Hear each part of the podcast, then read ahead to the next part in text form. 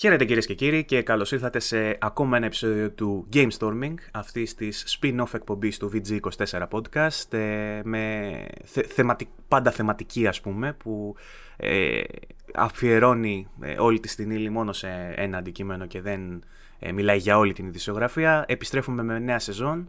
Ε, στο πρώτο επεισόδιο αυτής της ε, νέας χρονιάς ε, μαζί μου είναι ο Βαγγέλης Τεργίος, ε, συμπροτα... συμπροταγωνιστής, πήγα να πω, συμπαρουσιαστής. Ε, τουλάχιστον για, για το σημερινό θέμα είναι ο κατάλληλος. Γεια σου Βαγγέλη. Ε, και έχουμε την χαρά να έχουμε σήμερα καλεσμένο μας ε, τον Μάκη Τογανίδη, τον ε, ιδρυτή ε, της VGL Esports, ε, ο οποίος έχει έναν ρόλο έτσι οργανωτικό στα, ε, στο κομμάτι ε, των τουρνουά για e-sports σε πολλά παιχνίδια, κυρίως αθλητικά. Καταρχάς να σου πω καλησπέρα Μάκη. Καλησπέρα παιδιά, καλησπέρα. Ευχαριστούμε που αποδέχτηκες την πρότασή μας. Εγώ ευχαριστώ. Ε, το Μάκη τον έχω πετύχει και σε κάτι Nova Sports και τέτοια να δίνει ε, συνεντεύξεις, δηλαδή ε, παίζει να έχει ε, τη δημοσιότητα, τη μεγαλύτερη δημοσιότητα από όσους έχουν έρθει εδώ πέρα ή τουλάχιστον είσαι στους πρώτους. Οπότε ακόμα μια καταξίωση για το VG24 με αυτόν τον καλεσμένο σήμερα. ε, σε κάθε περίπτωση σε ευχαριστούμε πολύ που αποδέχτηκες την πρότασή μας και είσαι εδώ σήμερα για να μιλήσουμε για e-sports και να εστιάσουμε και λίγο με τον Βαγγέλη στο φετινό FIFA γιατί η κυκλοφορία του ήταν την προηγούμενη εβδομάδα και ε, έχουμε κάθε λόγο να, να είμαστε ενθουσιασμένοι και υπάρχει και ένα ειδικό ενδιαφέρον εκεί έξω για αυτό το παιχνίδι. Ε, και φυσικά με τις γνώσεις που έχει και ο Μάκης ε, που οργανώνουν τα, τα πρωταθλήματα κάθε χρόνο στο κομμάτι του eSports θα σταθούμε λίγο παραπάνω από ό,τι άλλες φορές και στο online κομμάτι του FIFA που τίνουμε να το ξεχνάμε εμείς εδώ πέρα παρευρισκόμενοι στο πάνω μέρος της οθόνης τουλάχιστον γιατί ο, ε, ο Μάκης είναι η ζωή του αυτό το πράγμα ασχολείται μόνο με το online και ποτέ δεν πάμε να κάνουμε κουβέντες για πράγματα που δεν τα κατέχουμε, έτσι. Εγώ με, εγώ με foot, εσύ με καριέρα οπότε νομίζω το καλύπτουμε πιο σφαιρικά δεν γίνεται, έτσι. Ναι. Καλύπτουμε ε, όλα τα, τα modes, τα βασικά τον Μάκη μας τον έφερε εδώ πέρα, μας τον σύστησε μάλλον ο Βαγγέλης που ε, μου είπε ότι έχουν και ένα ωραίο backstory στο πώς γνωρίστηκαν. Ποιος θέλει να το πει αυτό; Ε, με το, ε, να, να πω εγώ κάτι ότι με το Βαγγέλη είχαμε πολλές κόντρες στο NBA 2K, ε, πολύ μεγάλες μάχες. τότε το 2014 με 2015 που είχα κάνει στην ουσία το πρώτο ερασιτεχνικό πρωτάθλημα με 10 φίλους να το πω έτσι και σιγά σιγά μπαίναν και φίλοι φίλων και κάναμε κάποια τουρνουά. Ε, και θυμάμαι ότι ήταν από τους καλούς στο NBA του και δεν ξέρω αν παίζει ακόμα. Βαγγέλη, παίζεις ακόμα; Παίζω, παίζω. Έχω πάρει και το φετινό. Μπορούμε να πούμε και δύο λόγια έτσι. Ενα, ε, αναμένουμε και το review του, του VG24 ναι, για, το, για το NBA του K. Παίζεις και. Αλλά... Τώρα παίζει καλάθια με τις πάνες ο Βαγγέλης, βέβαια. Πρέπει να, πρέπει να έχει κρεμάσει λίγο τα. ναι, ναι, τα, Κοίτα, όσο, όσο μεγαλώνεις και, και κάνεις οικογένεια, ε, το, το, ποσοστό μεταξύ online gaming και single player gaming, ξέρεις, ε, αλλάζει. Δηλαδή τώρα έχω φτάσει σε ένα σημείο να είμαι 80% single, 20% online, για παράδειγμα. Ναι. Ενώ όταν πρωτογνωριστήκαμε με το Μάκη, μπορεί να ήταν και το αντίστροφο. δηλαδή, θυμάμαι, ακριβώς, Ναι, ναι, εποχές ε, τέλη PlayStation 3, αρχές PlayStation 4, ε, online μόνο έπαιζα. Δεν, ε, αθλητικά παιχνίδια, κάνα Call of Duty.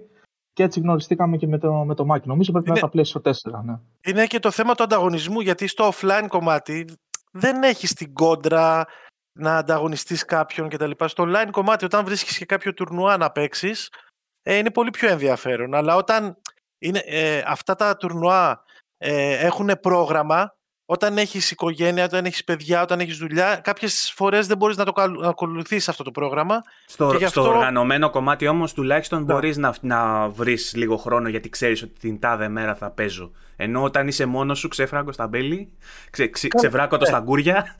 Είναι και αυτό. Αλλά να, να φανταστείς ότι έχει φτάσει το e-sports κομμάτι στην Ελλάδα σε ένα επίπεδο που δεν είναι παίζω μία φορά την εβδομάδα υπάρχουν προπονήσεις, είτε λέγεται αυτό Φόρμουλα 1, είτε λέγεται FIFA, είτε NBA 2K. Μέσα στην εβδομάδα ακολουθούνται προπονήσεις, υπάρχουν ε, προπονητές, manager, υπάρχουν τα social media που οι e-sport παίχτες πρέπει να τα έχουν ενεργά οπωσδήποτε, γιατί είναι ένα πολύ σημαντικό κομμάτι στα e-sports, στα social media. Οπότε φαντάσου ότι είναι όταν φτάνεις, όταν ε, μπαίνεις στο ε, ανταγωνιστικό κομμάτι, είναι ακόμα περισσότερος χρόνος που πρέπει να αφιερώσεις. Χρειάζεται να υπάρχει και ένας ε, επαγγελματισμός εντός των εισαγωγικών. Δηλαδή, πρέπει να είσαι στην ώρα σου, δεν μπορείς να στήσεις ούτε τους συμπαίκτες ούτε και το, τη διοργάνωση. Να είσαι στις προπονήσεις, ναι. Και Οπότε, εντάξει, υπάρχει ένα... Βαγγέλη, εσύ δεν χώθηκε με τα μπούνια μέσα σε αυτό το πράγμα στο professional ε, κομμάτι του e-sports; Ήσουν ακόμα στο ημιεπαγγελματικό αυτό που θυμόμαστε από τι παππούδες μας να λένε τότε ότι έπαιζε νεστορίδε για ένα βαρέλι φέτα, ξέρω εγώ. Ήμουνα στις απαρχές του, του VGL, θυμάμαι, στο FIFA. Δηλαδή είχα μπει σε μια ομάδα, αλλά καμία σχέση με το πώς είναι τώρα. Δηλαδή τη, τη δουλειά που έχουν κάνει τα παιδιά. Ήταν τελείωσε. Ήμουν σαν να είναι γάμα εθνική, ξέρω εγώ, και τώρα να έχει φτάσει σε επίπεδο Champions League. Ξέρω. Μάκη, για, να μας, για να μας συστηθείς λίγο έτσι πιο επαγγελματικά, θες να μας πεις δύο λόγια για το VGL, το πότε ιδρύθηκε και πώς έχει εξελιχθεί μέχρι, το, μέχρι τώρα; Βεβαίως. Ε, βασικά η ιδέα ξεκίνησε, θα σας τα πω λίγο γρήγορα γιατί άμα ξεκινήσω την ιστορία θα μας πάρει πολύς χρόνος. Ε, ήμουνα gamer, ασχολιόμουν με το NBA 2K, όπως είπα και πριν, και έψαχνα το 2014 περίπου, έψαχνα κάποιο τουρνουά για να παίξω ανταγωνιστικά, γιατί έβλεπα ότι είμαι καλός και ήθελα να παίξω ανταγωνιστικά. Δεν ήθελα να παίζω offline μόνος μου και ούτε με τυχαίους αντιπάλους. Ε, δημιούργησα έτσι ένα group στο facebook, το οποίο έφτασε στα 89.000 μέλη. Ε, μέσα σε τρία χρόνια νομίζω. Αλλά αυτό που... Και ξεκίνησα να παίζω με Αμερικάνους παίχτες ε, σε τουρνουά NBA 2K. Αλλά επειδή η ώρα δεν με βόλευε, η, ξέρεις, με την Αμερική έχουμε 7 ναι, ώρες διαφορά και έπαιζα 3 ώρα το βράδυ και ήμουνα κομμάτια και δεν μπορούσα. Αν και κατάφερα και έφτανα στους τελικούς ας πούμε. Ε, λέω θα φτιάξω ένα ελληνικό group και θα ξεκινήσω να μαζεύω φίλους από εδώ, φίλους από εκεί, να κάνουμε ένα τουρνά, το ευχαριστιόμαστε. Ε, έτσι ξεκίνησε, έτσι μπήκε και ο Βαγγέλης στο πρωτάθλημα και έτσι ξεκίνησε να μπαίνει το μικρόβιο μέσα μου για το οργανωτικό, όπως λες, κομμάτι ε, στα games. Τότε δεν ε, ακουγόταν το e-sports ε, πολύ. Ξέρεις, στην Ελλάδα δεν ε, το ξέραμε. Υπά, υπήρχαν τα τουρνουά που γινόντουσαν σε ίντερνετ καφέ, σε κοτσόβολους, σε Γερμανούς, σε τέτοια. Τα LAN parties γενικότερα ήταν, πιο, ήταν πιο μικρό, ας πούμε. Δεν είχε αυτόν τον χαρακτήρα τον επίσημο, ας πούμε. Και πόσο μάλλον τώρα πλέον που μου είπες πριν ανοίξουμε ότι φέτος ειδικά γίνεται και με τις ευλογίες της ΕΠΟ το, το πρωτάθλημά σας. Ναι, αυτό ακριβώς. Και φτάσαμε τώρα, ε, έτσι όπως ξεκίνησα το οργανωτικό κομμάτι, μεταπίδησα και στο FIFA, στο ποδοσφαιράκι. Ξεκίνησα διοργανώνοντας κάποια πρωταθλήματα στο 11v11, στο, και στο 1v1 αλλά και στο 11v11 στο FIFA και επειδή το είδα και μ' άρεσε το να οργανώνω πιο πολύ από το να παίζω, ε, ξέρεις, αντιστράφηκαν λίγο οι ρόλοι, ε, έβαλα κάποιους στόχους. Οι στόχοι ποιοι ήταν να ξεκινήσω να χτίσω μια γερή βάση, ε, να το φέρω κοντά στα κανονικά δεδομένα των πρωταθλημάτων του ποδοσφαίρου ή του μπάσκετ και να ξεκινήσω και να το κάνω προς το επαγγελματικό κομμάτι. Δηλαδή, να φέρω να πείσω σε εισαγωγικά αθλητικά σωματεία να φτιάξουν e-sports ομάδες, να εξηγήσω πρώτα τι είναι αυτό, γιατί δεν το ξέρει κανένας, να, να, και σε κάποια φάση να πληρώνονται οι παίχτες από αυτό. Δηλαδή να το φτάσω σε ένα επίπεδο επαγγελματικό. Έτσι ήταν όλη η αρχή του, της VGL. Ήταν και η πρώτη ομάδα η ΑΕΚ νομίζω. Αν ναι, καλά. Η, ΑΕΚ ναι. ήταν, η ΑΕΚ με το Χρήστο το Γρίδα τότε ήταν ε, ναι. η πρώτη ομάδα που μπήκε στα e-sports στην Ελλάδα. Ακολούθησε, βασικά όχι, ο Παναθηναϊκός ήταν η πρώτη ομάδα, αλλά έπαιζε δεν είχε FIFA. Είχε άλλα παιχνίδια. Είχε, είχε FIFA, απλά έπαιζε σε τουρνουά του εξωτερικού και δεν ήταν το τουρνουά αυτό τόσο οργανωμένο, απλά ήταν πολλές ομάδες μαζί και πάει λέγοντας. Στο, ε, στη, στο Πανελλήνιο πρωτάθλημα που το ονομάζουμε έτσι, η ΑΕΚ ήταν η πρώτη που μπήκε με, στο πρωτάθλημα και η ΑΕΚ ήταν η πρώτη που πήρε και τίτλο. Ε, έπαιζε πιο, πιο επίσημο. Όχι, έπαιζε και με καλούς αντιπάλους. Ε, Εγώ με εκτζή, έτσι. Και... Αυτοσαρκάζομαι όντας εκτζή ε, Βαρβάτος. Και θυμάμαι όταν κάναμε το ραντεβού ε, στα γραφεία της ΑΕΚ, της Εραστεχνικής, για να μιλήσουμε, για να τους εξηγήσουμε για τα e-sports και να μπουν στα e-sports, τότε έβλεπα και τις μπουλντόζες δίπλα στο γήπεδο, έτσι, μιας και έγινε πρόσφατα το, ε, το γήπεδο πριν yeah. μερικές μέρες. Ε, ακολούθησε λοιπόν ο Παναθηναϊκός και μετά ε, με πολλά ραντεβού, πολλά τηλεφωνήματα φέραμε πάρα πολλές ομάδες επίσημες και από Ελλάδα και από Κύπρο και μπήκαν στο e-sports κομμάτι όπως είναι ο Ιωνικός, η Παναχαϊκή, ο Ηρακλής, ο Άρης που πήρε και ευρωπαϊκό τίτλο. Ε, από τη μεριά της Κύπρου όλες οι κυπριακές ομάδες, ποδοσφαιρικές ομάδες της πρώτης κατηγορίας μπήκαν στο πρωτάθλημά μας και φτιάξαμε ένα πρωτάθλημα με πάρα πολλές επίσημα αθλητικά σωματεία. Ο, πρώτο, ο πρώτος στόχος ε, τον καταφέραμε και πηγαίναμε για τον επόμενο και πάει λέγοντας. Ε, με, ποιον τρόπο μπορεί κάποιος να παρακολουθήσει τα events αυτά, μέσω του YouTube ας πούμε του, του VGL ή υπάρχει και κάποιος άλλος τρόπος; Αυτή τη στιγμή κάνουμε live stream στο YouTube και μάλιστα έχουμε και ένα σύστημα αξι... όχι αξιολόγησης, ε, loyalty system για τους ε, viewers, για, του, για τους θεατές. Όσο παρακολουθείς τους αγώνες, είτε FIFA, είτε Formula 1, είτε NBA, ανάλογα τα τουρνά που κάνουμε, ε, όσο παρακολουθείς στο YouTube, ε, κερδίζεις κάποιους πόντους στο λογαριασμό σου. Αυτούς τους, το, αυτούς τους πόντους, λοιπόν, τους εικονικούς, μπορείς να τους ποντάρεις στοιχηματίζοντας σε ποια ομάδα θα κερδίσει, αν θα έρθει η ισοπαλία κτλ. Και, και υπάρχει... οι, οι, οι πόντοι εξαργυρώνονται μετά, ας πούμε, σε coins; Οι πόντοι, οι πόντοι αυτοί εξαργυρώνονται πώς; Στο τέλος των σεζόν γίνεται μια κλήρωση με τους πέντε κορυφαίους αυτούς τους, τους πόντους στο leaderboard και κερδίζουν κάποια δώρα. Οπότε στην ουσία κρατάμε και το, το ενδιαφέρον του θεατή να μπει να παίξει στοίχημα χωρίς να βάζει λεφτά ε, και να, να μιλάνε μεταξύ τους. Όλα γίνονται στο chat του YouTube, έτσι. Ωραίο, ωραίο. Ε, εκτός όμως από το κομμάτι αυτό το professional των esports με τις ομάδες που προφανώς κάνουν και ένα draft και φέρνουν τους καλύτερους για να παίζουν, ο καθένας μπορεί να ασχοληθεί εραστεχνικά με τα esports και έχετε και αυτό το κομμάτι στο VGL. Οπότε αν κάποιος τώρα μας βλέπει και πιστεύει ότι ξέρει πολλά καντάρια ας πούμε μπάλα στο FIFA ή, ή ξέρει μπάσκετ ή, ή ξέρει να οδηγάει ας πούμε και εκείνη πιο παθιασμένη με Φόρμουλα 1 από όσο γνωρίζω. Έχουμε και τον Μάριο τον, τον DKG που είναι σε εμάς εδώ πέρα στο VG και μας παρακολουθεί ο οποίος είναι τρελαμένος με αυτά. Ε, ξέρω ότι έχει δηλαδή πολύ παθιασμένο κοινό εκεί έξω. Πώς μπορεί να έρθεις σε επαφή ας πούμε, με το VGL και να μπεις σε αυτό, να οργανωθείς σε αυτό το πράγμα; Κοίτα, κυρίως ε, να, να πω το εξής: δεν χρειάζεται να είσαι επαγγελματίας για να, πεις, να μπεις σε ένα πρωτάθλημα ε, τόσο ανταγωνιστικό.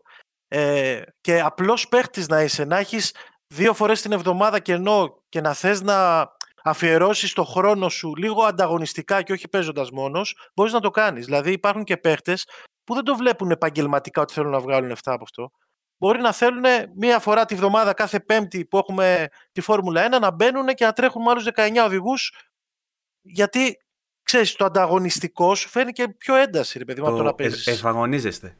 Ναι, αυτό ακριβώς. Ε... Οπότε, στα social media της VGL, ε, είτε Instagram είτε Facebook, αλλά κυρίως στο Discord της VGL μπαίνουν και κάνουν, μαθαίνουν πληροφορίες για τα τουρνουά και κάνουν την είσοδό τους σε κάποιο τουρνουά ή πρωτάθλημα που είναι ενεργό. Στην περιγραφή του βίντεο θα αφήσω και link ε, για τις σελίδες του VGL, οπότε όποιος άκουσε και ψήθηκε και θέλει να μπει να δοκιμαστεί σε αυτό το πράγμα, ε, μπορεί να ακολουθήσει τους συνδέσμους για να γραφτεί. Οι εγγραφές από ό,τι είδα πριν που χάζευα λίγο είναι μέχρι τις 30 Οκτωβρίου για το φετινό πρωτάθλημα, έτσι. Ε, μέχρι τις 30 Οκτωβρίου είναι το κύπελο Ελλάδος. Να πούμε εδώ ότι συνεργαζόμαστε με την ε, ΕΠΟ ε, και διοργανώνουμε για πρώτη φορά στα ελληνικά δεδομένα επίσημο ε, κύπελο Ελλάδος στα eSports ε, όπου εκεί πώς θα διεξαχθεί. Θα ε, σταλθούν προσκλήσεις στις, ποδοσ... στις ποδοσφαιρικές ομάδες που αγωνίζονται στο κύπελο έτσι κι αλλιώς, στις κανονικές ομάδες. Ε, όσες ομάδες συμμετέχουν μπορούν να δηλώσουν από μόνες τους έναν παίκτη. Θα γίνει στο foot ε, αυτό το κύπελο Ελλάδος. Αλλά Ultimate υπάρχει Team δηλαδή. Το Ultimate Team. Αλλά υπάρχει και η δυνατότητα στις ομάδες που δεν έχουν παίκτη ή δεν έχουν τον χρόνο να ασχοληθούν να επιλέξουν παίκτη να, να γίνει αυτόματη επιλογή παίκτη από ένα draft tournament που θα διοργανώσουμε εμείς. Οπότε ε, οποιοδήποτε μπορεί να πάρει μέρος αρκεί να είναι άνω των 16 ετών και να αγωνίζεται από ελληνικό έδαφος. Και αν ξεχωρίσει να μπει στο, στα μεγάλα σαλόνια, ας πούμε, να κουνήσει εντόνι. Μπορεί, μπράβο, και θα μπει ας πούμε να παίζει για τον Παναθηναϊκό, τον Ολυμπιακό, τον Άρη, για οποιαδήποτε ομάδα, ακόμα και ομάδες ε, ε, β' κατηγορίας, γιατί θα, θα είναι και η Super League 2, θα είναι και η EPS, οι κυπελούχες, ε, θα έχουν πάρα πολλές ομάδες.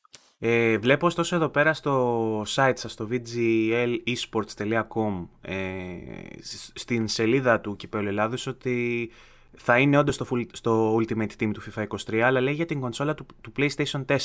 Αυτό τι σημαίνει για όσους παίζουν σε διαφορετικές κονσόλες, ειδικότερα θέλω να μου πεις για το PlayStation 5. Ε, αυτό είναι ένα, ένα πρόβλημα που είχαμε τα δύο τελευταία χρόνια. Ε, πριν, ε, όταν γίνεται η εναλλαγή κονσόλας, όταν περνάμε από μία κονσόλα σε μία άλλη, πάντα γίνονται ψηφοφορίες για να δούμε από όλους τους παίχτες πόσο, τι ποσοστό έχουν την παλιά κονσόλα και τι ποσοστό την καινούργια. Και από ό,τι φαίνεται στο PlayStation 5 έχουμε μεγάλο πρόβλημα και, από, και πέρσι και φέτος. Ναι. Το μεγαλύτερο ποσοστό των παικτών είναι στο PlayStation 4 ακόμα, οπότε στην ουσία δεν μπορούμε εμείς να κάνουμε πρωτάθλημα με 20 άτομα παράδειγμα. Ε, και επιλέξαμε το cross-platform γίνει... δεν, σας λέει, δεν σας λένε τα χέρια το cross-platform, ας πούμε, σε κάποια παιχνίδια, αν ε, μπορεί να παίξει μια κονσόλα με την άλλη. Το FIFA φέτος, ε, Βαγγέλη, φέτος το FIFA έχει τέτοιο feature. Ε, στην Premium Edition που έχω πάρει εγώ, σου έχει δυνατότητα να κατεβάσεις και την έκδοση για το PlayStation 4. Οπότε, ναι, ναι, κάποιος που είναι κάτοχος PlayStation 5 μπορεί να κατεβάσει και την έκδοση για το PlayStation 4 για να παίξει σε, σε κάποιο τουρνουά. Και το cross-platform θα ενεργοποιηθεί από τον Ιανουάριο, από ό,τι ξέρω. Και δεν ξέρω αν θα είναι μεταξύ PlayStation 5 και PlayStation 4 ή PlayStation 5 και Xbox απευθείας. Δηλαδή δεν ναι. ξέρω αν η παλιά με την καινούργια πλατφόρμα. Στο Foot έχει αρχίσει το, το, το matchmaking κανονικά. Δηλαδή μπορείς να βρίσκεις αντιπάλους και έχει και το λογότυπο επάνω στο, στο username που σου δείχνει αν είναι PlayStation, αν είναι Xbox, αν είναι PC. Okay. Α, έχει Εγώ το έχω απενεργοποιήσει βέβαια για λόγους. Ε, θα, θα, μπο, θα, μπορούμε να περιμένουμε από του χρόνου, ας πούμε, αν αυτό παγιωθεί, ότι θα, και το VGL θα εφαρμόσει ε, Εννοείται. θα αυτό. Γιατί είναι κρίμα για αυτούς που μας βλέπουν και παίζουν σε Xbox. Θα, θα ήταν ωραίο να μπορούμε εννοείται, να εννοείται. Ξέρεις τι γίνεται. Ε, για, να, για να γίνει ένα τουρνουά, ένα πρωτάθλημα, χρειάζεσαι αρκετούς παίχτες. Και ειδικά όταν μιλάμε, ας πούμε, για το Pro Clubs που η κάθε ομάδα έχει 15 παίχτες, έτσι. Ε, και πάμε συνολικά στους 300 παίχτες. Όταν χρειάζεσαι τόσους πολλούς παίχτες, το να ασχοληθούμε εμείς με το Xbox, που είναι αρκετά πιο μικρή κοινότητα από το PlayStation, μπορούμε να ασχοληθούμε, κάναμε κάποιες ενέργειες, αλλά δεν είδαμε ανταπόκριση. Δεν είδαμε αρκετούς παίχτες να θέλουν να παίξουν ανταγωνιστικά σε ένα πρωτάθλημα. Ήταν δύο-τρεις που μας ρωτάγανε μία φορά το μήνα, είτε από PC είτε από Xbox, α, μπορώ να παίξω κι εγώ και τα λοιπά και πώς μπορώ να το κάνω, αλλά τώρα τους λύνει τα χέρια και σε εμάς και σε αυτούς με το cross-platform. Ωραία. Ε, για όλα σας τα παιχνίδια ισχύει αυτό για το PlayStation ή στα άλλα είστε πιο... Δηλαδή Φόρμουλα για... 1 για παράδειγμα είναι πάλι μόνο για PlayStation 4 ή έχετε και ναι. για είναι το θέμα της κονσόλας, δεν είναι θέμα παιχνιδιού. Δηλαδή, μακάρι όλοι να μπορούσαν να έχουν PlayStation 5, να βλέπαμε και καλύτερα γραφικά, να ήταν και πιο εύκολη δική μας η δουλειά λόγω των yeah. Ναι. live stream, γιατί έχει καλύτερη εικόνα. Μακάρι να είχαν όλοι PlayStation 5 και να φαντάσου ότι στην Εθνική Ελλάδος, γιατί μανατζάρουμε την Εθνική Ελλάδος την επίσημη στα eSports, στο, στο foot, στο FIFA, ε, στην Εθνική Ελλάδος για να γίνει η επιλογή των παικτών γίνεται ένα τουρνουά και οι 8 καλύτεροι παίκτες του τουρνουά γίνονται επίσημα μέλη στο ρόστερ της εθνικής ομάδας. Το, για να αγωνιστούν στο E-Nations Cup. Το E-Nations Cup είναι επίσημη διοργάνωση υπό την αιγίδα της FIFA, της EA, της Παγκόσμιας Ομοσπονδίας Ποδοσφαίρου κτλ. Η επίσημη διοργάνωση, η Nations Cup, γινόταν στο PlayStation 5 το τουρνουά που τρέξαμε εμείς για να επιλεχθούν οι παίχτες έγινε στο PlayStation 4. Γιατί, και είχαμε πολλά παράπονα γι' αυτό. Γιατί; Δεν σε αφήνει, υπάρχουν κάποια guidelines ε, της ε, επίσημης οργάνωσης που σου λέει δεν μπορείς να κατεβάσεις τέσσερις παίχτες, πέντε, δέκα άμα θες να έχεις ένα καλό σύνολο και ναι. να Καταλαβες. Πρέπει να έχεις αρκετούς παίκτες. Ε, επειδή στο PlayStation 4 υπάρχει Legacy Edition, η Last Gen ας πούμε, και στο PlayStation 5 υπάρχει η Next Gen Edition, που έχει και κάποιες διαφορές ε, ναι. Μέσω έστω μικρές διαφορές, αλλά υπάρχουν και μηχανισμοί ολόκληροι ας πούμε, που θα μπορούσε κανείς να πει ότι είναι σημαντικοί. Και επειδή από πίσω κρύβονται και πολλά μικροπράγματα που δεν φαίνονται με γυμνό μάτι, που έχουν να κάνουν με το scripting, με το πώς συμπεριφέρεται το παιχνίδι και ένα e-sports player ασχολείται πάρα πολύ με αυτά και θέλει να εντρυφήσεις σε αυτά πριν πάει να παίξει, θα μπορούσε κανείς να πει ότι, ότι παίζουμε και με μειονέκτημα εμείς, έτσι. Ναι, αυτό ακριβώς. Απλά οι παίχτε ε, ας πούμε, για παράδειγμα, να μιλήσω με παραδείγματα, οι παίχτες που είναι στο ρόστερ της Εθνικής Ελλάδος, μπορείτε να τους δείτε και στο site της VGL, ε, παίζουν στο PlayStation 5, αλλά παίζουν και στο PlayStation 4, δηλαδή δεν έχουν τόσο μειονέκτημα. Εγώ πιστεύω ότι ε, είχαμε παράπονα, αλλά εγώ πιστεύω ότι είτε στο 4 παίζαμε είτε στο 5, οι ίδιοι θα ήταν στο ρόστερ. Γιατί μιλάμε για 10 ονόματα, αν τα, τα 4-5 πρώτα ξέραμε από πριν ότι ίσως πάνε στο Ρώσο Εθνική είναι οι καλύτεροι παίχτε στην Ελλάδα. Έτσι. Οπότε, με λίγα λόγια, για να κάνουμε σύνοψη αυτού του τελευταίου, ε, η κατάσταση της αγοράς και το user base στην Ελλάδα ορίζει την πλατφόρμα. Δεν είναι κάποια άλλη λόξα, γιατί εδώ πέρα έχουμε, έχουμε και κάποιους γραφικούλιδες που μερικές φορές λένε ότι είστε αντι-εξποξάδε, ξέρω εγώ, είστε σονάδε, είστε δεν είστε άλλο. Δεν έχει να κάνει με προτίμηση στην πλατφόρμα, έχει να κάνει με το τι έχει ο περισσότερος κόσμος στην Ελλάδα. Μα εμάς μας συμφέρει να μπουν και από άλλες κονσόλες. Γιατί να μην μπουν από άλλες κονσόλες; Mm. Αλλά όταν, ε, όταν στο PlayStation έχεις 500 παίχτες και στο Xbox έχεις 20, μιλάμε για τέτοιες διαφορές, πώς θα γίνει ολόκληρη διοργάνωση με 20 παίχτες, κατάλαβες; Ναι, ναι, ναι. Αυτό ίσως ε, θα σας δυσκολέψει αν για παράδειγμα από του χρόνου πει η EA ότι βγάζω αποκλειστικά το καινούριο FIFA EA Sports, πώς τα λέγεται FC, αποκλειστικά για το PlayStation 5 αλλά με την ε, παροχή των κονσολών που υπάρχει τη συγκεκριμένη περίοδο, θα είναι πολύ δύσκολο. Φαντάζομαι και για τη διοργάνωσή σας, έτσι, πώς θα μπορέσετε να το, κάπως να το μανατζάρετε το, το συγκεκριμένο. Του, του, χρόνου, του χρόνου δεν ξέρω αν θα παίζουμε EA Sports. Αυτό έχω να σου πω. Δεν ξέρω γιατί πολλά αλλάζουν. Έχουν ακουστεί πάρα πολλά. Ε, και εγώ τα βλέπω από μέσα. Δεν τα βλέπω σε άρθρα. Γράφει κάποιος τη γνώμη του και βλέπω ένα άρθρο. Βλέπω από μέσα, επειδή συνεργάζομαι με αυτούς τη φάση πώς ε, τραβάει. Θα υπάρχουν πολλές αλλαγές και καλό είναι να κάνουμε λίγο υπομονή να δούμε τι θα γίνει. Γιατί άμα η Παγκόσμια Ομοσπονδία Ποδοσφαίρου φτιάξει δικό της ποδοσφαιράκι και το ποδοσφαιράκι είναι καλό εννοείται, ε, θα πάμε μπροστά εκεί κι εμείς. Γιατί συνεργαζόμαστε με αυτούς. Μπορεί να κάποια έχουμε... τέτοια πληροφορία, φαντάζομαι, που λες ότι μιλάς με ανθρώπους. Ε, συγκεκριμένα πράγματα δεν ξέρω πολλά ακούγονται, ακούγονται για την 2K ότι θα βγάλει ποδοσφαιράκι, ακούγονται πάρα πολλά. Απλά, ναι. εγώ δεν μπορώ να βάλω το χέρι μου στη φωτιά βέβαια, απλά βλέπω από θέμα συμβολέων τι γίνεται, από θέμα συνεννοήσεων, γιατί φέτος ανακοινώσανε ότι θα είναι τελευταία σεζόν του FIFA, σαν ονομασία FIFA και από του χρόνου δεν θα υπάρχει συνεργασία της EA με την Παγκόσμια Ομοσπονδία Ποδοσφαίρου για το συγκεκριμένο τουρνουά που αγωνίζεται η Εθνική Ελλάδος. Ναι. Α, μάλιστα. Και εντάξει, όσον αφορά το πρώτο κομμάτι αυτό που συζητάμε, ε, το cross-platform είπαμε ότι αυτό μπορεί να το λύσει από του χρόνου, αφενός. Αν δηλαδή εξακολουθείτε να συνεργάσετε με την EA και το πρωτάθλημα αφορά ε, το FIFA και όχι κάποιο άλλο παιχνίδι, μέσω του cross-platform που έχει έρθει ήδη και θα παγιωθεί, θα λυθεί αυτό το πρόβλημα. Θα λυθεί, ναι. Ωστόσο, βλέπουμε ότι δεν έχουν λυθεί άλλα προβλήματα με τις αδειοδοτήσεις και το πιο viral ε, κομμάτι της ειδησογραφίας γύρω από το FIFA είχε να κάνει με την απουσία της Εθνικής Ελλάδος και του Ολυμπιακού ε, στο φετινό παιχνίδι. Ε, εσύ πιστεύεις ότι αυτό έγινε για λόγους ε, licensing, γιατί ε, αυτή, αυτό που κυριαρχεί ας πούμε στην εντύπωση του κόσμου είναι ότι δεν τα βρήκαν στο οικονομικό κομμάτι. Πιστεύεις ότι έχει να κάνει με αυτό ή υπάρχει άλλος λόγος πίσω από αυτό; Ε, κοίταξε να δεις, δεν μπορώ να μπω σε λεπτομέρειες. Ε, δεν είναι το οικονομικό κομμάτι.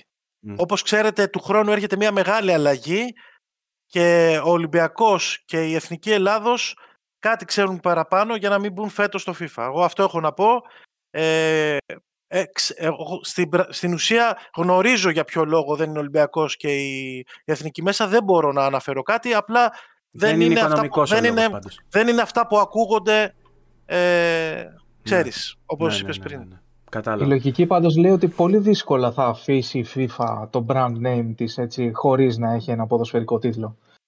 Δηλαδή εγώ υποθέτω θα έχουμε άμεσα ε, εξελίξεις, ίσως ανακοινώσεις στο Η δήλωση που, που έχει γίνει από, από, από μεριά της FIFA είναι ότι ε, επειδή εμείς εδώ είμαστε θεσμός, δεν είμαστε κανένα μαγαζάκι, εμείς είμαστε super duper, ναι. ε, το καλύτερο παιχνίδι λέει του ποδοσφαίρου εκεί έξω λέει θα είναι το FIFA και θα είναι το παιχνίδι που φέρει στο όνομά του τη λέξη FIFA. Και αυτό δεν θα είναι της EA, σύμφωνα με, με τις πηγές και τα νέα τα ναι. τελευταία. Αυτό ακριβώς. Ε, τώρα, τώρα... Το, αν, θα, αν θα βγάλει 2K άλλο παιχνίδι, αν θα δούμε από κάποιον developer που δεν το περιμένουμε να βγαίνει καινούργιο ποδόσφαιρο ή ε, αν θα πάει στο, στην Konami στο eFootball. Δεν θα το περίμενα αυτό με τίποτα. Αλλά... Ούτε εγώ, ούτε εγώ. Η Konami δυστυχώς φέτος μας τα έκανε και πέρσι και φέτος, επειδή ε, τρέχαμε πρωταθλήματα και στο Pro Evolution Soccer ε, και πολύ ανταγωνιστικά μάλιστα και εκεί είχαμε επίσημες ομάδες. Σε κάποια φάση ε, τα κάνανε λίγο μπάχαλο. Εγώ να σου πω ότι ως παιχνίδι προτιμώ το eFootball έτσι. Απλά έχω πει πολλές φορές ότι δεν έχει content. Ότι δεν είναι καλό το κομμάτι του. ξέρεις τι γίνεται Βαγγέλη, φτάσαμε σε ένα σημείο να γίνονται πρωταθλήματα με, τη, με το προ, της προηγούμενης χρονιάς στο παιχνίδι. Γιατί το, και, της καινούργιας χρονιάς το παιχνίδι είτε έχει, είχε bug, είτε δεν έπαιζε online, είτε δεν ξέρω εγώ τι. Δυστυχώς, εμείς δεν μπορούσαμε να ακολουθήσουμε αυτό το ρυθμό. Σταματήσαμε να ασχολούμαστε με το PES. Ε, συνεχίσαμε με το FIFA. Τώρα, να σου πω την αλήθεια, βλέποντας και κάνοντας. Γιατί ε, άμα του χρόνου. Ε, καλό είναι να υπάρχει ανταγωνισμός στην ουσία. Είτε βγουν τέσσερα ποδοσφαιράκια, μάλιστα βγήκε και ένα καινούριο τώρα που δεν έχω πληροφορίες αν είναι καλό. Ε, έχει ανακοινωθεί, δεν έχει κυκλοφορήσει ακόμα το δεν UFL, πώς λέγεται ρε Ευαγγέλη. Ναι, ναι, είχε και το Κριστιανό Ρονάλντο κεντρικό, κεντρικό πρόσωπο της, της καμπάνιας. Και τον Λουκακού. Ναι. Κοίτα, ναι, για, μέ, για μένα είναι δύο... Εγώ σαν gamer θα βλέπα δύο βασικά πράγματα. Το gameplay και τα γραφικά. Τώρα άμα μέσα έχει τη Juventus ή δεν την έχει δεν θα με ενδιαφέρει, ας πω την αλήθεια. Ναι. Άμα ε, πεζόταν καλά το παιχνίδι και ήμουν ευχαριστημένος και είχε και ωραία γραφικά γιατί το μάτι είναι το πρώτο που βλέπει, θα ήμουν ευχαριστημένος. Τώρα του χρόνου βλέπουμε ποιοι θα βγάλουν παιχνίδι, τι παιχνίδια θα είναι αυτά και μακάρι οι συνεργάτες μας να ε, κάνουν συνεργασία στην ουσία με ένα, FIFA, με ένα ποδοσφαιράκι που θα είναι καλό και ανταγωνιστικό και δεν θα είναι σούπα, να το πω έτσι. Ισχύει. Ε, τώρα, όσον αφορά το, τα e-sports γενικότερα, πιστεύεις ότι έχει υπάρξει μια σημαντική βελτίωση στις συνθήκες ε, τις ελληνικές ούτως ώστε να μπορεί κάποιος να ασχοληθεί σοβαρά με τα e-sports; Ε, βιο, ε, σε κομμάτι βιοποριστικό εννοώ, δηλαδή σε επίπεδο βιοπορισμού. Και όχι να είναι μια ε, επι, ε, πώς να το πω, επικουρική ασχολία έχοντας την κανονική του 9 to 5, 9 με 5 δουλειά ας πούμε και το βράδυ κομμάτια μετά από το πρωινό κάματο να γυρνάει και να προσπαθεί να είναι και ανταγωνιστικός. Γίνεται να είσαι e-sport κατ' επάγγελμα. E-sport, όχι e-sport, ε, ή αθλητής ή αθλητής ακριβώς. Ε, πιστεύω ότι φέτος θα, θα δούμε με τις καινούργιες διοργανώσεις, με το κύπελο Ελλάδος, τις εθνικές ομάδες κτλ. Ε, θα δούμε αν, ε, πόσο χρόνο χρειάζεται για να γίνει αυτό που λες. Δηλαδή, φέτος είναι μια μεγάλη, γιατί πέρσι, αν δεν κάνω λάθος, ο κύριος Αυγενάκης, ο Υφυπουργός Αθλητισμού, ε, έκανε την ανακοίνωση και έβαλε ε, αναγνώρισε τα e-sports, τον ηλεκτρονικό αθλητισμό ως κανονικό άθλημα και μάλιστα κάναμε και ένα ραντεβού στο Υπουργείο Αθλητισμού και μας ρωτήσανε διάφορες ε, πληροφορίες. Ε, πέρασε αυτό από τη Βουλή. Υπάρχουν βήματα μπροστά, δεν, πάμε, δεν είμαστε ούτε στάσιμοι ούτε μπροστά πίσω. Υπάρχουν βήματα μπροστά, αλλά για να φτάσει να γίνει βιοποριστικό ε, πρέπει και οι αθλητές να βοηθήσουν. Μην το ξεχνάμε αυτό. Ε, Με ποιον τρόπο μπορούν να βοηθήσουν οι αθλητές; να είναι σωστοί στις υποχρεώσεις τους. Νούμερο ένα.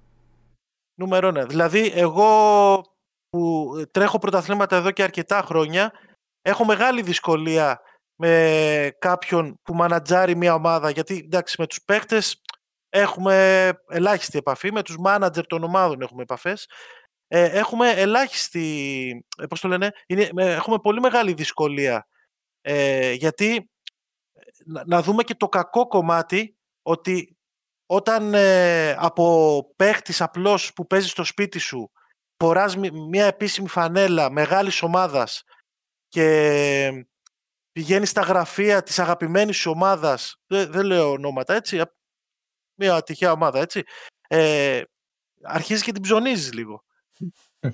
Μην, μη, μην το γελάτε καθόλου. Όταν λοιπόν αυτός ο παίχτης αρχίζει και την ψωνίζει και έρχεται σε μένα το διοργανωτή που στην ουσία βοήθησα την ομάδα να φτιάξει e-sport τμήμα, βοήθησα αυτό να πάει στην ομάδα να, να γίνει manager της ομάδας και έρχεται σε μένα και μου, λέει δεν μιλάς σε μένα, μιλάς στην ομάδα, σου λέω ένα παράδειγμα, με ναι. τέτοια ύφος και τέτοια νοοτροπία, πώς θα πάει μπροστά. Πώς μου, θα, έρχεται δηλαδή... στο, μου έρχεται στο μυαλό η περίπτωση Ντεμπελέ που είχε πάρει μεταγραφή στην Παρσελώνα και έπαιζε Fortnite τα βράδια. Φαντάζεσαι τώρα να του πηγαίνει αυτού εκεί πέρα και να μην έχει παίξει το προηγούμενο βράδυ την, υπο, την υποχρεωτική του. Να παίζει, να παίζει Fortnite, να παίζει Elden Ring. Αυτό ακριβώς. Ή να σου σκάει με τις λεοπαρδαλέ παντόφιλες, ξέρω εγώ, και με το βρακί εκεί πέρα και ναι, να σου λέει. Πού είναι το κοκτέιλ μου; ναι, ναι κάπως έτσι. Γι' αυτό υπάρχει. Και επειδή ε, δεν υπάρχει παιδεία στα e-sports, δηλαδή εμείς συνεργαζόμαστε με την Greek Gaming Academy, η οποία είναι, ε, γίνονται σεμινάρια πάνω στο e-sports κομμάτι και μιλάνε για το mindfulness, μιλάνε για πολλά πράγματα. Πρέπει κάποιος να ξεκινήσει από το μηδέν, να ξεκινήσει να στείνει και να χτίζει την καριέρα του, είτε ως παίχτης είτε σαν manager. Όταν ναι. λοιπόν δεν υπάρχει παιδεία...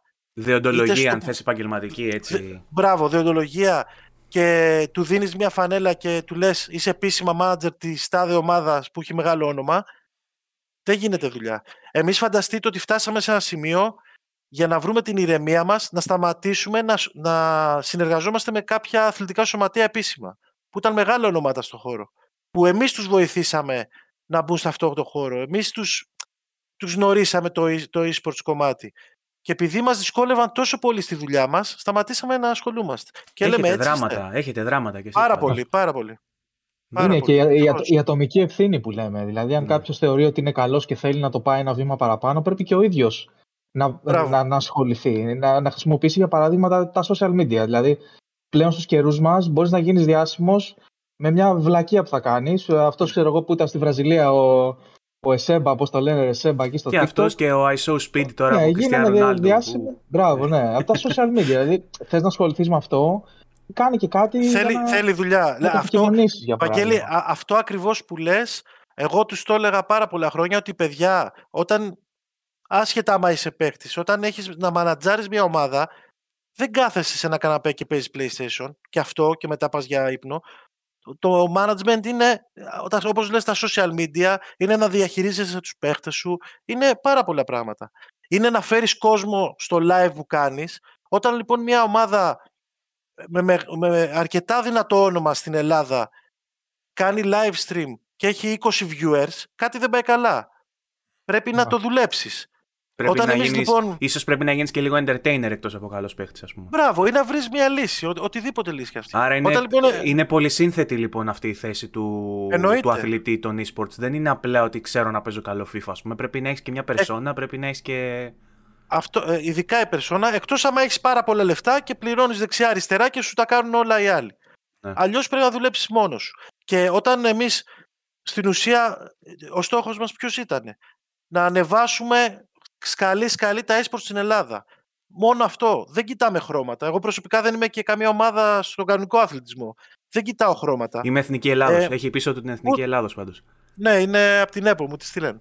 Ε, όταν λοιπόν εμείς έχουμε τοποθετηθεί ότι θέλουμε αυτό το πράγμα, να, να ανέβουν τα eSports στην Ελλάδα και οι άλλοι μας βλέπουν σαν εχθρούς, λες και είμαστε διαιτητές μέσα στο γήπεδο που βρίζουν τους διαιτητές ε, και δεν υπάρχει συνεργασία μεταξύ μας, πώς θα πάει μπροστά αυτό το πράγμα; Okay.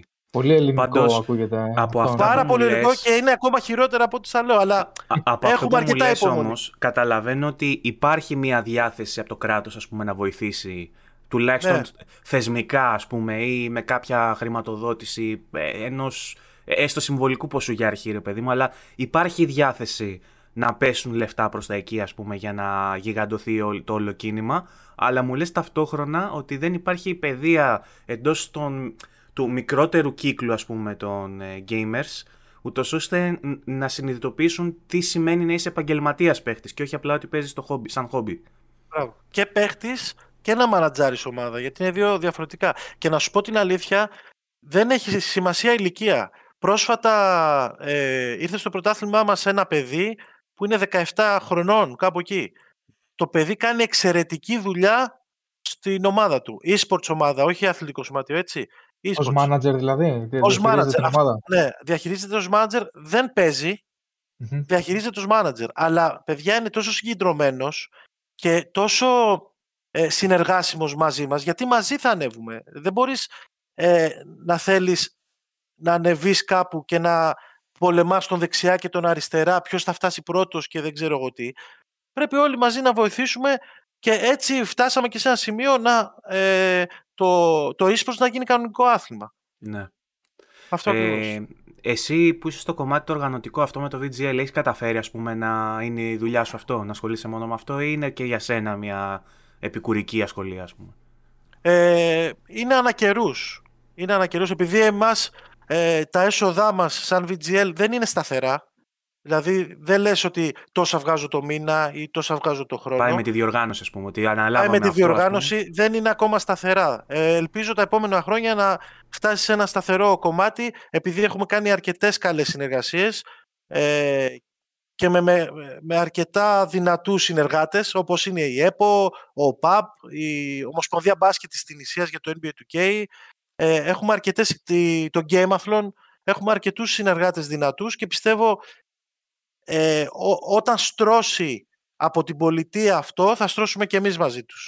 Θα έρθουν χορηγοί για, να... παράδειγμα, έτσι δεν είναι; Μπορεί να έρθουν χορηγοί. Θα έρθουν χορηγοί ίσως άμα δουν ότι το πράγμα σοβαρεύει και ότι Υπάρχει και ανταπόκριση από το κοινό και υπάρχει μια οργάνωση έτσι, σε υψηλό επίπεδο, έτσι δεν είναι; Ναι, αυτό ακριβώς και πρέπει να σταματήσουμε να απαιτούμε πράγματα. Τώρα βγάζω λίγο παράπονο σε αυτά που λέω, αλλά είναι η πραγματικότητα, έτσι. Πρέπει να σταματήσουμε να απαιτούμε πράγματα χωρίς να κάνουμε εμείς κάτι. Δηλαδή, όταν έχεις απαιτήσεις σαν ομάδα, είτε σαν παίχτης, είτε σαν manager, οτιδήποτε, ε, από μια διοργάνωση, πρέπει να βάλεις και εσύ το χεράκι σου, να, το χεράκι όχι στην τσέπη, να κάνεις κάτι για να βοηθήσεις. Δεν γίνεται να τα περιμένεις. Όταν, να σου το πω λίγο πιο απλά, όταν παίζουν δύο ομάδες στο γήπεδο, όταν το γήπεδο είναι άδειο, δεν φταίει η Super League. Έτσι. Εγώ έτσι πιστεύω. Όταν φταίει το προϊόν. Φταίει το προϊόν. Το προϊόν όταν δεν, όταν δεν παίζουν καλή μπάλα, ας πούμε, ή όταν ναι. ε, δεν ξέρω κάτι. Δεν σου φταίει η διοργάνωση. Οπότε πρέπει να δουν και ο καθένας τι ευθύνες έχει και να, σε συνεργασία πάντα, το λέω και το ξαναλέω, συνεργασία για να μπορέσουμε να το ανεβάσουμε. Εντάξει, είναι λίγο αλυσιδωτό βέβαια το θέμα, αν το πάμε σε, στις πραγματικότητα στο ποδόσφαιρο, το κανονικό, όχι το e-sports, δηλαδή το ότι ένας πρόεδρος μπορεί να μην βάζει λεφτά για να φέρει καλούς παίχτες, αυτό βγαίνει μετά στο γήπεδο, γιατί δεν βάζει λεφτά όμως ο πρόεδρος, γιατί εσείς δεν πήρατε διαρκείας, αλλά γιατί δεν πήραμε διαρκείας, δηλαδή ή δεν έχουμε χορηγούς, γιατί δεν έχουμε χορηγούς, γιατί δεν είναι όλο το πρωτάθλημα ας πούμε ε, ναι. ελκυστικό. Οπότε δεν έχουν πακέτο, μια κεντρική διαχείριση που λένε, ας πούμε, με, με πάγιες αποδοχές, ας πούμε, και υψηλό budget όλες οι ομάδες, ούτως ώστε να ανέβουμε όλοι μαζί. Αλλά για παράδειγμα τώρα, επειδή κάνουμε αυτόν τον παραλληλισμό, ε, είδαμε πέρσι, για παράδειγμα, στο ποδόσφαιρο το κανονικό, ότι υπήρχε μια ε, βελτίωση, έτσι, μια αναβάθμιση στο κομμάτι του αθλητικό, γιατί απλά ε, η, η ΕΠΟ, δεν ξέρω, η Super League, δεν ξέρω ποιος θεσμός το έκανε, υποχρέωσε τις ομάδες να έχουν κάποιον που επιβλέπει το χορτάρι, για παράδειγμα. Και έπαψες να βλέπεις λάσπη, ας πούμε, και λακκούβες μέσα στο, στους αγωνιστικούς χώρους, με αποτέλεσμα να πηγαίνεις στα Γιάννενα να παίξεις που βρέχει συνέχεια και να μπορείς να παίξεις πολύ ωραία μπάλα μέσα στα Γιάννενα και να μην κολυμπάς. Αυτό είναι ένα. Επειδή κάνουμε τη σύγκριση, αλλά αντίστοιχα, ας πούμε, και στα e-sports, αν υπάρξουν και κάποιες υποδομές, ούτως ώστε να ε, ε, κλιμακωτά να μπορεί να απολαύσει ας πούμε, το e-sport κομμάτι του gaming και ένας πιο ε, ερασιτέχνης εντός εισαγωγικών και ένας που βρίσκεται στις υψηλότερες διοργανώσεις, τότε θα ανέβει όλο μαζί, ας πούμε, σαν πακέτο. Εννοείται, εννοείται και δεν βγάζω τις ευθύνες από πάνω μας, από τη διοργάνωση. Ε, εμείς κάθε χρόνο ζητάμε, κάνουμε meeting με τους ε, manager και λέμε τι δεν σας άρεσε, τι σας άρεσε και ίσως ε, να ήταν λάθος μας κάποιες ε, χρονιές που τους παρακούγαμε τους μάνατζερ και φτάσαμε σε ένα σημείο να μπερδευόμαστε κι εμείς ε, και φαντάσου ότι ε, εμείς είμαστε λίγο πιο πίσω από... Ε, στο, στο ποδόσφαιρο υπάρχει η, η Super League και οι ομάδες. Στο, στο eSports κομμάτι, ας πούμε στο FIFA, υπάρχουν οι ομάδες, το FIFA και εμείς που το διοργανώνουμε. Άμα το FIFA έχει bug και, ναι. ή τους πετάει λόγω σερβερ και τα λοιπά, δεν ευθυνόμαστε εμείς. Οπότε υπάρχει ένα παραπάνω, μια ένα παραπάνω δυσκολία. Παραπάνω, ναι. Ένας μεσάζον. Πέρσι πρόπερσι ήταν που δεν μπορούσες να κάνεις ε, friendly match στο, στο Pro Clubs. Όπου νομίζω όλα τα πρωταθλήματά σας λειτουργούν με τα, ναι. με τα friendly match, έτσι δεν είναι; Και στο 2K νομίζω υπήρχε το... Ναι.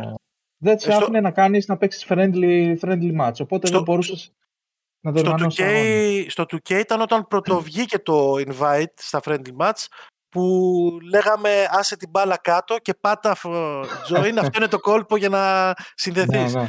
Ε, στο FIFA ε, δεν νομίζω να υπήρχε, ε, τους πετάει Ήταν κάποια φορά. Αρχές, νομίζω, στις αρχές. Αν όχι στο προηγούμενο, στο, στο 20, στις αρχές υπήρχε ένα θέμα στα, στα pro clubs και δεν σε, δεν σε άφηνε να, να παίξεις friendly match. Το βγάλανε, το διορθώσαν μετά από, με, με update αλλά εντάξει, είχε περάσει ένα διάστημα δύο-τριών εβδομάδων. Για παράδειγμα, εγώ, εγώ αυτό που βλέπω, μιας και είπαμε για την EA, δεν ξέρω αν είναι τυχαίο.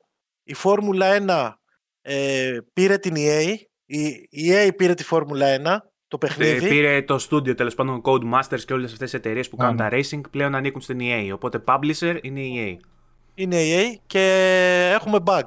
Ενώ δεν είχαμε πριν. Δεν ξέρω αν είναι τυχαίο αυτό.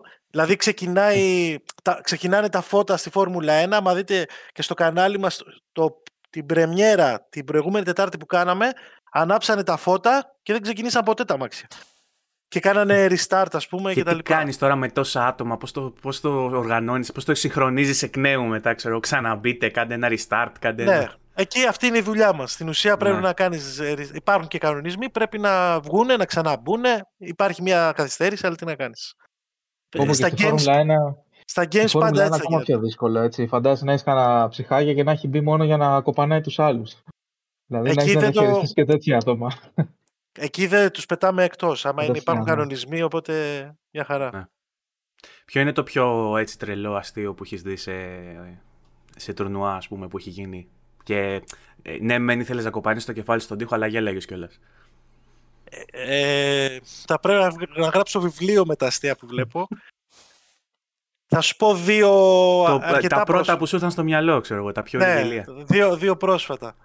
Δεν θα πω ονόματα γιατί δεν θα το στάψω. Ε, ζητήσαμε φωτογραφίες από τους παίκτες γιατί κάνουμε γραφικά, ξέρεις, για το match day να ανεβαίνουν ε, ε, πώς το λένε, φωτογραφίες με τον παίκτη και τα λογότυπα των ομάδων κτλ. Ζητήσαμε φωτογραφίες από τους παίκτες και ο ένας παίκτης που ζητήσαμε μας έστειλε με τσιγάρο στο στόμα φωτογραφία και μπουκάλι ουίσκι. και του λέω, ρε εσύ, του λέω αυτό το βγάλουμε στα social media, είμαστε εταιρεία, τι μου έστειλες; Και μου λέει, «Ε, εδώ είμαι όμορφος, λέει, τι θες να κάνω; Μου θυμίζει Αυτά λίγο είναι τις, καθημερινά. τις, φοιτητικές ταυτότητες που μπορείς να βάλεις ό,τι θες και βλέπεις κάτι φωτογραφίες ναι. πάνω στις ταυτότητες. Είναι καθημερινότητα για μας, το έχουμε συνηθίσει. Και ένα άλλο έτσι αστείο που μου, μου συνέβη, τώρα γινόντουσαν οι πληρωμές για το, γινόντουσαν οι πληρωμές για το Pro Clubs και τους στέλνουμε τα στοιχεία, το λογαριασμό που να κάνουν κατάθεση γιατί υπάρχει ένα κόστος συμμετοχής. Γράφουμε ρε παιδί μου η τράπεζα, το IBAN και από κάτω τους λέμε γράψε όνομα ομάδας για να ξέρουμε ποια ομάδα μας έστειλε τα λεφτά ας πούμε. Και κοιτάμε στο λογαριασμό και βλέπουμε τόσα λεφτά και από κάτω όνομα ομάδας. Αντί να γράφει το, την ομάδα. ναι, έγραψε όνομα ομάδας όπως τα ακούς. Ωραίο, μάνατζερ αυτός, ε. ε. νομίζω παίκτης ήταν. Μάνατζερ rugby. Μάνατζερ rugby. Αυτός είχε ανέβει να αυτοκτονήσει την προηγούμενη εβδομάδα. Το, το, το, άκυρο, βέβαια. Εντάξει, ναι. είχε, που είχε ανέβει πάνω σε ένα. Τέλος πάντων. Ε, ωραία, ωραίες αυτές οι ιστορίες. Πιστεύω θα, έχεις δει, θα έχουν δει τα μάτια σου πολλά και σένα. Ε, αυτό που μου είπες τώρα για το κόστος συμμετοχής, για τους πιο απλούς παίχτες, ας πούμε, όχι για τις μεγάλες ομάδες, τι κόστος υπάρχει όποιο θέλει να μπει να πάρει μέρος; Ε, στο 1v1, στο, στο κύπελο Ελλάδος που θα γίνει το επίσημο, ναι. ε, δεν υπάρχει κόστος συμμετοχής. Γενικά στα τουρνουά δεν έχουμε κόστος. Με τη Unileague που συνεργαζόμαστε ε, δεν υπήρχε κόστος συμμετοχής που είχαμε 1500 ευρώ επαθλό στο 1v1. Ε, κόστος συμμετοχής έχουμε βάλει ένα τυπικό στο Pro Clubs το οποίο συνήθως είτε το πληρώνει ο μάνατζερ της ομάδας είτε το μοιράζονται οι παίχτες. Είναι πολύ μικρό, 50 ευρώ είναι... Άμα το μοιράζει δηλαδή στους 15 παίχτες, ναι, λοιπόν, ναι. είναι και παραπάνω οι παίχτες. Αλλά ένας απλός παίχτης μπορεί να επιλέξει να πούμε ότι το Proclubs επιλέγεις τη θέση που θα παίξεις, είτε τερματοφυλακάς είτε Παίζουμε. Έχουμε και ομάδα το VGL. Αλλά είμαστε, είμαστε πάρα πολύ κακοί για να μπούμε στο VGL όμως. πραγματικά κακοί. Ε, πρέπει να. Χρειαζόμαστε έναν coach. Ο Βαγγέλης έχει γνωριμίες καλές. Έχει και το Χρήστο. Ο, το ο, ο Βαγγέλης παίζει έξω δεξιά, yeah. να ξέρεις. Και είναι, είναι και αυτός κομμάτι αυτής της αυτής της χάλια απόδοσης. Δεν είναι μόνο. είναι καλό.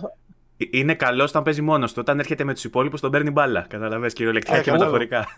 Χαρήκαμε τώρα με αυτό το mode που βγήκε στο FIFA που παίζεις κάνεις κάτι σε στυλ ε, Fall Guys. Δεν ξέρω αν το έχεις δει. Ναι, το είδα. Το είδα. Ναι.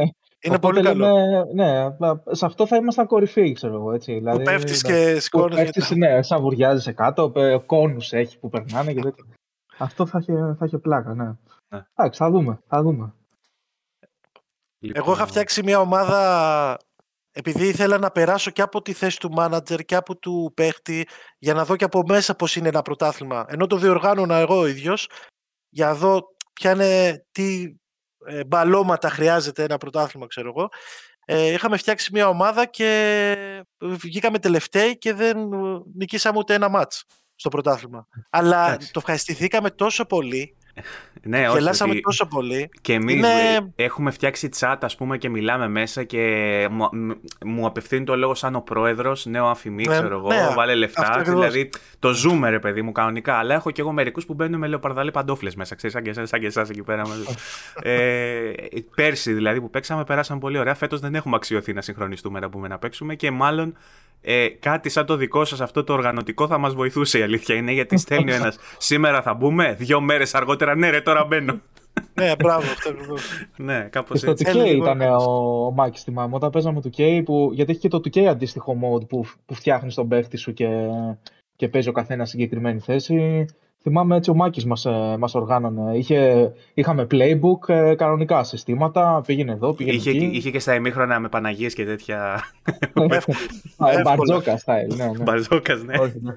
ναι, τους, το, φαντάσου ότι το 2K ε, το 2016, αν θυμάμαι καλά, μπορούσες να παίξεις με playbook. Δηλαδή, εγώ επειδή έπαιζα μπάσκετ μικρός, τους έβγαζα playbook κανονικό με συστήματα ναι. και είχαμε φτάσει ε, στη θέση 43 του κόσμου, 17 στην Ευρώπη, στη το λίστα 2K16 του... 16 παίζει να είναι το τελευταίο του K που απόλαυσα, να σου πω την αλήθεια. Αυτό. Μετά σταμάτησα και εγώ να παίζω, δεν κατάλαβες. Γιατί Ναι.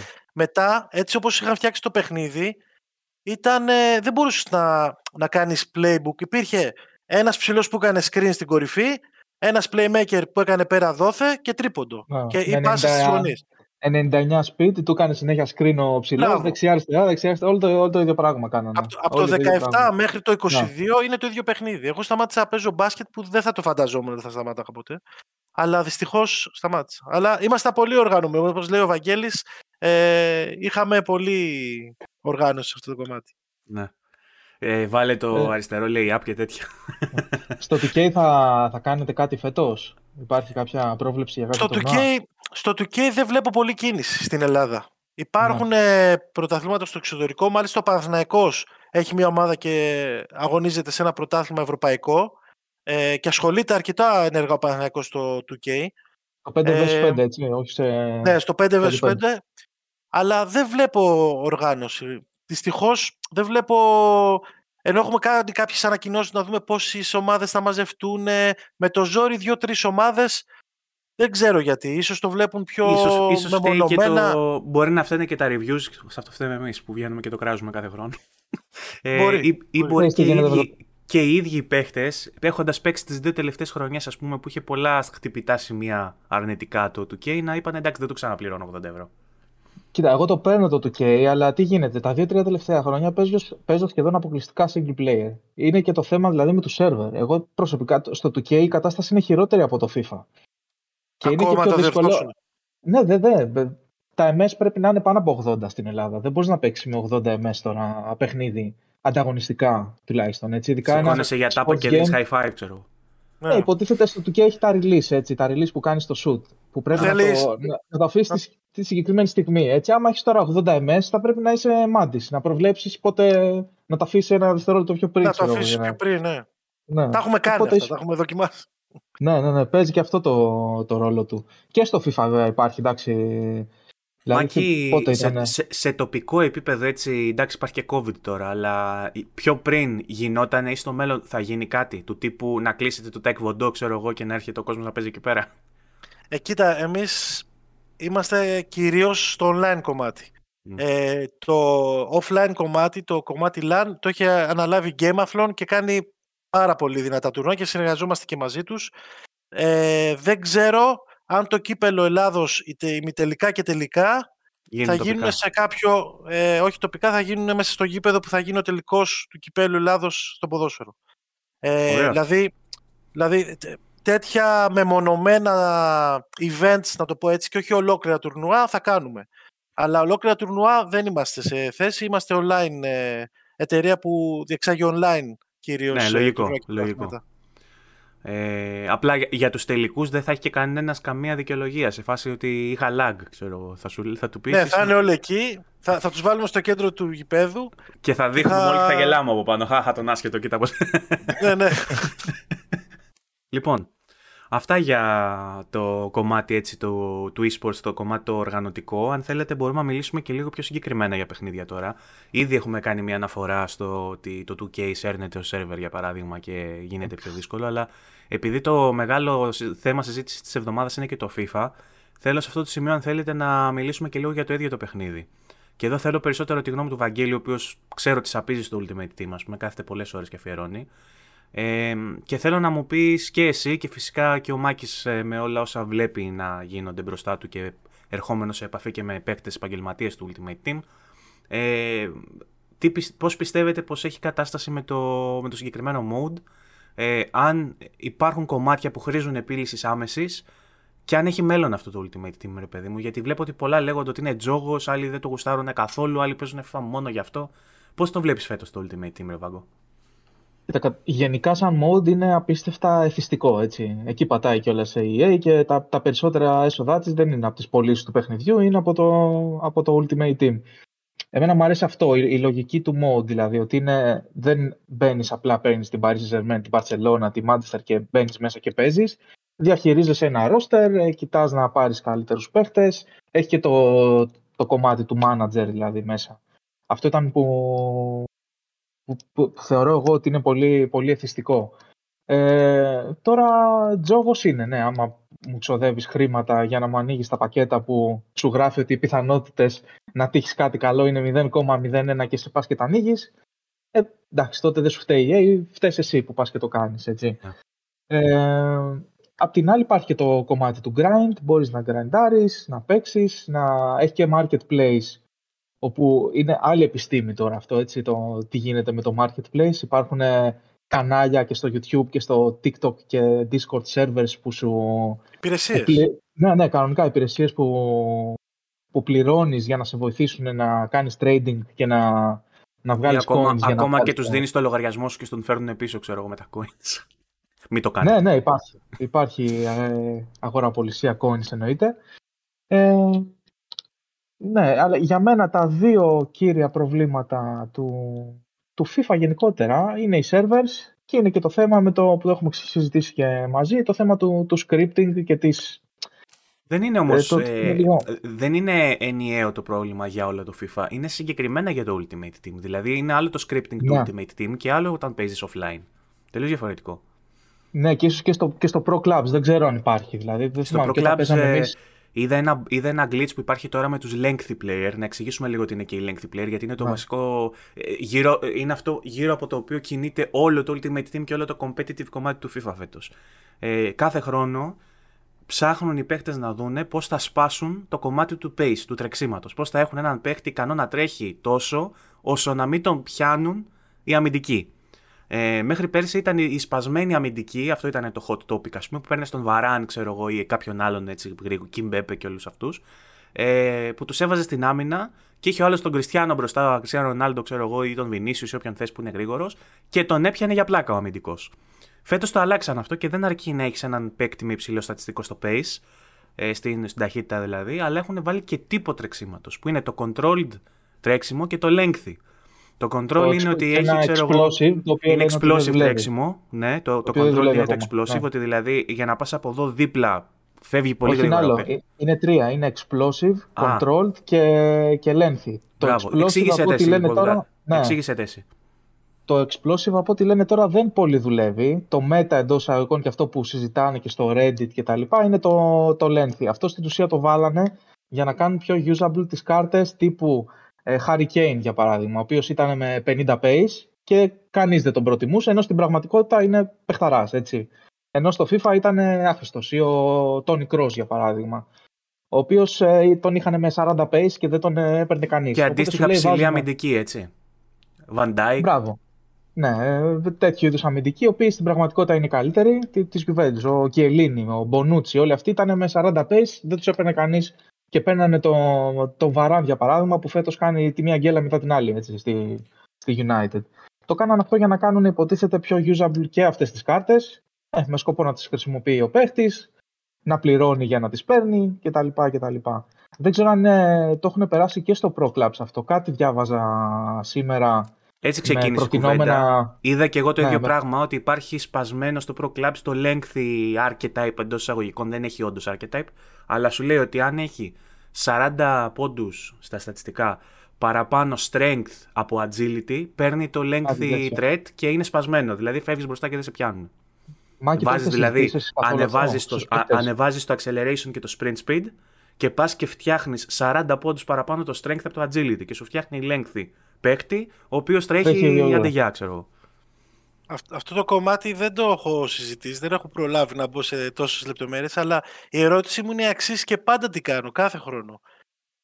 Ε, όταν μιλάτε για σπασμένα τρεξίματα, OP, θέσεις, γιατί ας πούμε πέρσι νομίζω το RB ήταν OP στο ProClubs κτλ. κτλ.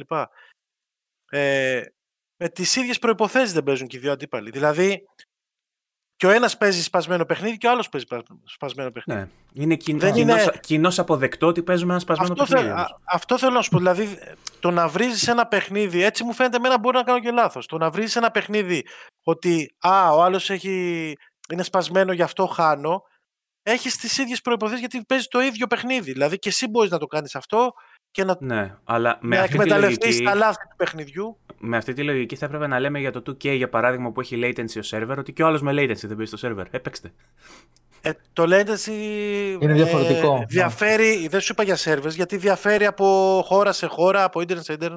Εγώ μιλάω για μέσα στο παιχνίδι, στο gameplay κυρίως. Εντάξει, ναι, και πάλι όμως όταν βλέπεις να γίνεται κάτι εξωφρενικό του τύπου ότι είναι σπασμένο, όπως λέμε, το power shot για παράδειγμα που έχουν βάλει φέτος Ελένα και Αρένα δυνατό shoot. Και βλέπεις τον Χάλαντ να τα βάζει από το κέντρο. Και πάνε όλοι και παίρνουν τον Χάλαντ και τον βάζουν να παίζει, ξέρω εγώ, λίγο πιο πίσω yeah. να βαράει shoot.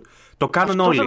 Το yeah. κάνουν όλοι. Αλλά εγώ για παράδειγμα που δεν θέλω να κάνω το ίδιο πράγμα, δεν θέλω να παίξω το ίδιο play. Σε αναγκάζει, ναι, Με αναγκάζει να παίξω κι εγώ με Χάλαντ. Ενώ δεν ήθελα να παίξω με Χάλαντ. Α πούμε, ήθελα να παίξω ένα. Γιατί το FIFA συγκεκριμένα έχει πάρα πολλούς τρόπους να παίξεις και είναι και από τα δυνατά του σημεία το πόσες τακτικές μπορείς να βγάλεις. Μπορείς να βγάλεις πεντάδες στην άμυνα, τριάδες. Μπορείς να παίξεις ε, με Gegenpress που παίζει ο Κλοπ, να παίξεις με έντονη, με έντονη πίεση μπροστά όπως παίζει η Αεκάρα.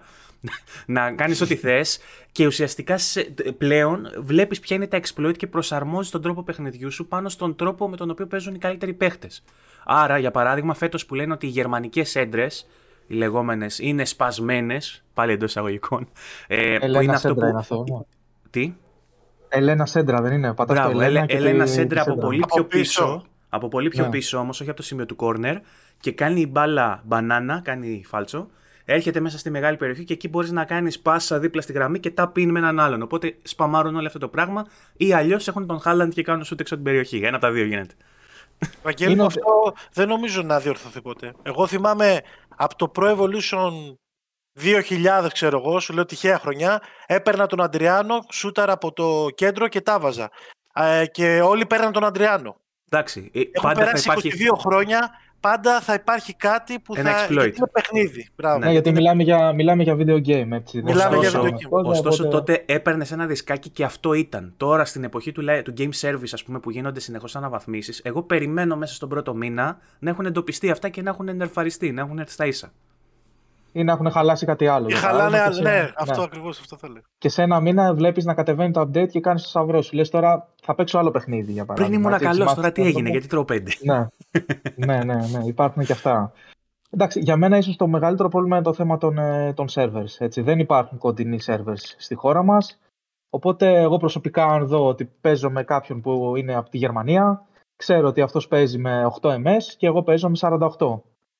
Ε, είναι το, το μειονέκτημα είναι, είναι τεράστιο σε αυτές, ε, σε αυτές τις ταχύτητες. Δηλαδή, ναι. διάβαζα προχτές ένα post από έναν Γερμανό, νομίζω στο Reddit, που έλεγε παιδιά σήμερα παίζω με 12 MS, γιατί; Σέρνεται. και, και να του γράψω ρε φίλε, εγώ βλέπω 38 και 40 και χαίρομαι. Λέω εντάξει, θα παίξουμε λίγο καλά σήμερα. Αυτή τη συζήτηση είχαμε πρόσφατα με τον Χρήστο το Γρίδα σε μια εκπομπή ναι. που κάναμε για τα MS, γιατί ο Γρίδας ε, ήταν ο πρώτος Έλληνας e-sport παίχτης ε, που υπέγραψε επαγγελματικό συμβόλαιο με ομάδα του εξωτερικού. Με τη Σαν Πάολη. Σαν Πάολη, μπράβο. Με τη Σαν Πάολη. Και μου λέγε εκεί πέρα, δεν φαντάζεσαι τι διαφορές έχουν. Μιλάμε για. Έχει πάει και έχει παίξει εκεί, δηλαδή. Έχει παίξει από Γερμανία. Όχι, τους, τους λέγ, του έπαιζε στο πρόκλαψ και του ρώταγε, ρε παιδί μου, εσείς τι έχετε κτλ. κτλ. Ε, υπάρχουν μεγάλες διαφορές και δεν νομίζω να διορθωθεί ούτε αυτό. Ε, γιατί άμα λέμε για τις αλλαγές του FIFA που θα γίνουν από του χρόνου, θα, ε, εκτός από το καινούριο παιχνίδι το ποδοσφαιρικό, είναι λίγο διαφορετικό. Και αυτό είναι και ένα από τα παράπονά μου, γιατί λες τώρα, ας παίξω με, επίσης ώρες με τον άλλον για να δω και εγώ σε τι επίπεδο είμαι έτσι. Γιατί ξέρεις, το FIFA ισούται με νεύρα. Δηλαδή, πολλές φορές φεύγουν χειριστήρια, γίνεται ένας χαμός. Λες τώρα, γιατί; Άσε με να παίξω με ίσους όρους, δηλαδή να ξέρω ότι έχω 5 MS εγώ, 5 MS εσύ, και εκεί θα δούμε ότι ξέρω εγώ, όντως είναι καλύτερος ο άλλος και έχασα δίκαια για παράδειγμα. Εντάξει, δεν είναι εκ των πραγμάτων δύσκολο αυτό να συμβεί όμως. Ό,τι και να κάνεις, παιδί μου. Κάποιες απώλειες θα τις έχεις εσύ. Ακόμα και το τοπικό σου δίκτυο, εντός του σπιτιού σου δηλαδή, μπορεί να σου φέρνει λίγο latency παραπάνω. Ναι, αλλά είναι τεράστιες οι διαφορές, κατάλαβε. Ειδικά με τις κεντροευρωπαϊκές χώρες. Και όχι μόνο με την Ελλάδα, και Βαλκάνοι πολλοί είναι και δύο-τρει. Η Τσεχία, για παράδειγμα, έχει fiber to the home εδώ και 10 χρόνια, εντάξει. Ναι, Ρουμάνοι, Βούλγαροι. Βλέπω δύο έτσι, YouTubers που ασχολούνται με food από εκεί είναι, έχουν το ίδιο πρόβλημα. Δηλαδή, νομίζω πιο κοντινό σερβερ είναι, δεν ξέρω, Μάκη στο Βέλγιο, είναι στη Γερμανία, δεν θυμάμαι που είναι. Τώρα άνοιξε και ένας καινούριο. Ναι, κάτι διάβασα, αλλά άνοιξε λέει και μεγάλωσαν 10 MS, στα 10, αυτό, 10 MS το, το latency. Αντί να βελτιωθεί, χάλασε γιατί συνδέεται εκεί πέρα. Δεν ξέρω Ενώ είναι πιο κοντά. Ναι, ναι, και εγώ δεν, δεν το θυμάμαι τώρα, κάτι το διάβαζα χτες.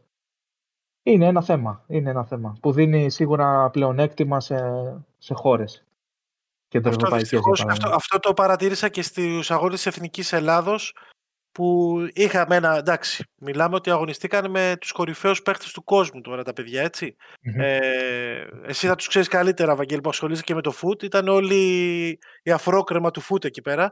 Αυτοί που, παίζανε, που παίζουν FUT παίζανε και για Pro Clubs τώρα λες. Για Pro Clubs στο, FUT, FUT. Στο, FUT. Η Εθνική Ελλάδος είναι στο FUT. Ε, 2 ναι, ναι, ναι. Το είναι ναι. Cup.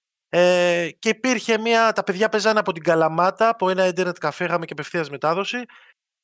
Ξέραν από πριν ότι έχουν αυτό το μειονέκτημα. Αλλά έπρεπε να παίξουν όσο μπορούν και να αγωνιστούν όσο καλύτερα μπορούν. Θα πήγανε καλά; Για την Ελλάδα. Ε, την ουσία περάσαν τον πρώτο γύρο.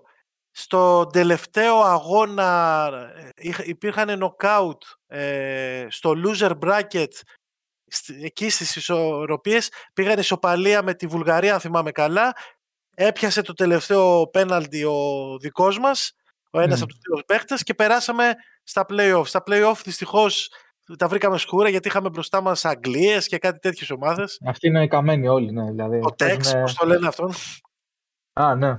ναι δεν okay. είναι, ο, καλύτερος, ο καλύτερος στο FIFA δεν είναι Ασιάτης. Όχι, ο καλύτερος στο FIFA ήταν ένας 16χρονο που είχε φτάσει σε ένα σημείο να έχει στο foot. Είχε φτάσει σε ένα σερί, νομίζω ναι, δεν θυμάμαι πώς το λέγανε, 160-0. Αυτός έχασε έχει... στο παγκόσμιο. Έχασε, έχασε μία ναι. φορά, το κάνει 161. Μία φορά, yeah. στο, το 2v2 το σήκωσε η Βραζιλία. Το τελικό με την Πολωνία. Ε, εντάξει, το 2v2 είναι πολύ διαφορετικό, έτσι. Ναι, ναι. Φαντάζομαι, είναι άλλο, άλλο Γιατί gameplay. θέλεις συνεργασία. Ε, κάνουν και στο 1v1 το πήρε Αργεντινή. Αν θυμάμαι καλά, κάτσε να σου πω αμέσως. Να. Ναι. Έχει Έλληνα, ενδιαφέρον. Ε, κανέναν Έλληνα έχουμε εκτός από τον Βαγγέλη εδώ πέρα που είναι παιχταράς. Ούτε καν. Όχι, εντάξει. Ε, Έλληνα, όταν λες. Κανέναν Έλληνα στα ranking πολύ ψηλά έχουμε.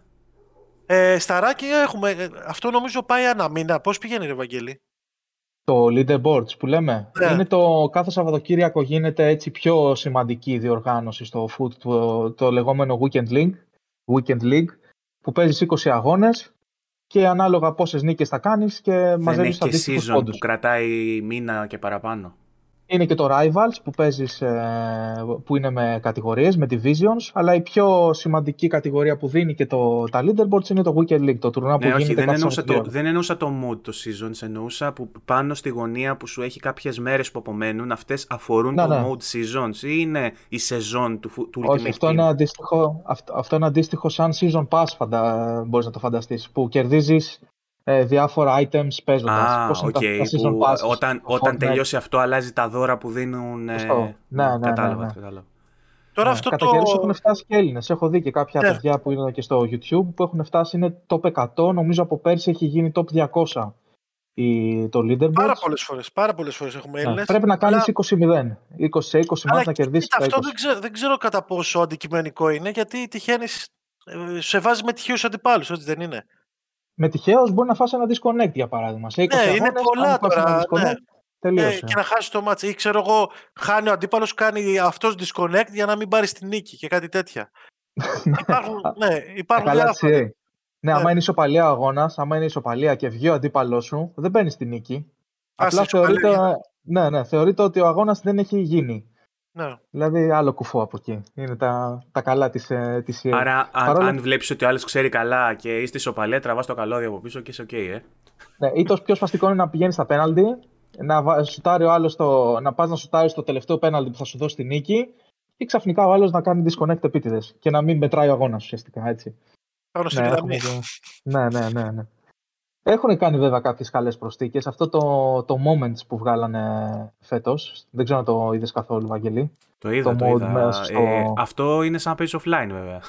Ναι, είναι single player, έχει Ναι, κάποια. σου βάζει κάποια σενάρια. Είχε, ας πούμε, την καριέρα Ναι, ναι. του Εμπαπέ και σου βάζει κάποια σενάρια. Αυτό. Αυτό είναι δυνατό κομμάτι του FIFA γιατί έχει πολλές άδειες. Οπότε, επειδή έχει και πολλούς legends, ας πούμε, που τους έχει μέσα, μπορεί να σε βάλει να παίξεις, ξέρω εγώ, ένα legendary match Μπράβο. με όλους τους legend players. Κάτι που δυσκο- πιο δύσκολα γίνεται στο eFootball, αν δεν γίνεται καθόλου. Σενάρια βασικά. μπορεί να σου βγάλει. Για παράδειγμα, όταν θα βγει η κάρτα του Zidane, μπορεί να σου βγάλει ένα αντίστοιχο ε, μ- ε, στο Moments που θα σου λέει Ε, Κοπάνα το Ξαναπαίξε ματεράτσι. τη- Ρίξε κουτουλιά στο Ναι, ματεράτσι. ε, κάνε το γυριστό με τη Leverkusen στο τελικό της Champions League, κάπως έτσι. Το αντίστοιχο που έβγαλε και το 2K φέτος με το mode για τον, ε, με τον Το, Jordan. το K που το έχει. έχει χρόνια το αυτό. Δηλαδή θυμάμαι ότι ε, πριν 3-4 χρόνια είχε τη, με τους Bulls όλη την χρονιά Ε, ναι, ναι. το, το πώς λέγοτανε, last, ε, πώς λέγοτανε ρε εσύ, που ήταν και στο Netflix, Last Dance. Last Dance.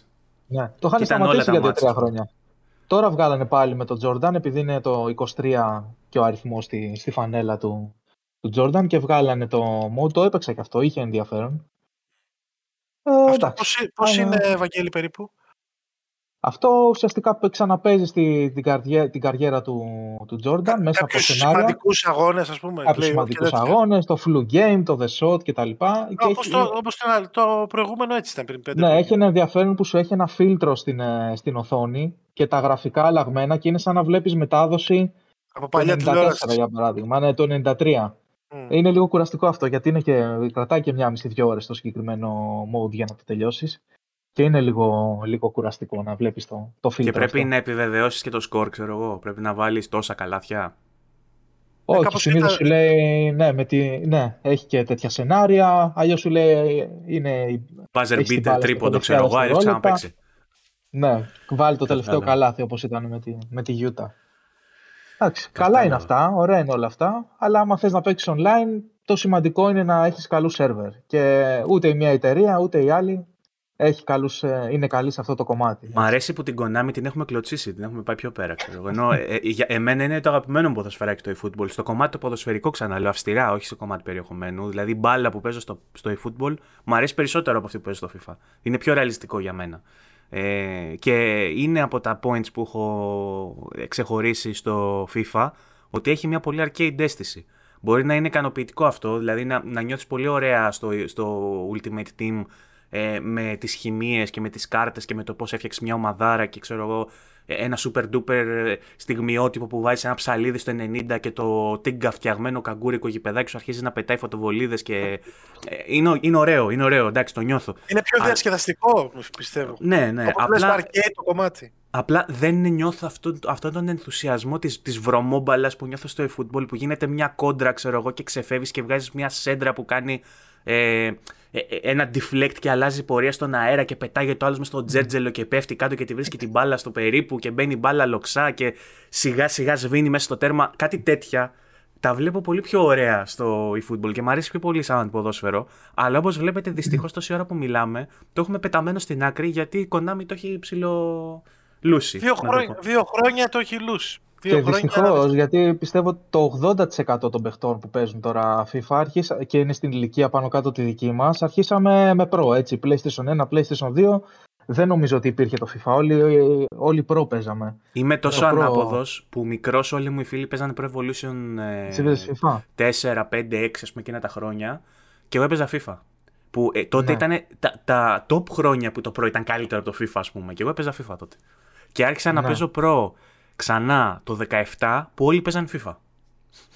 ναι.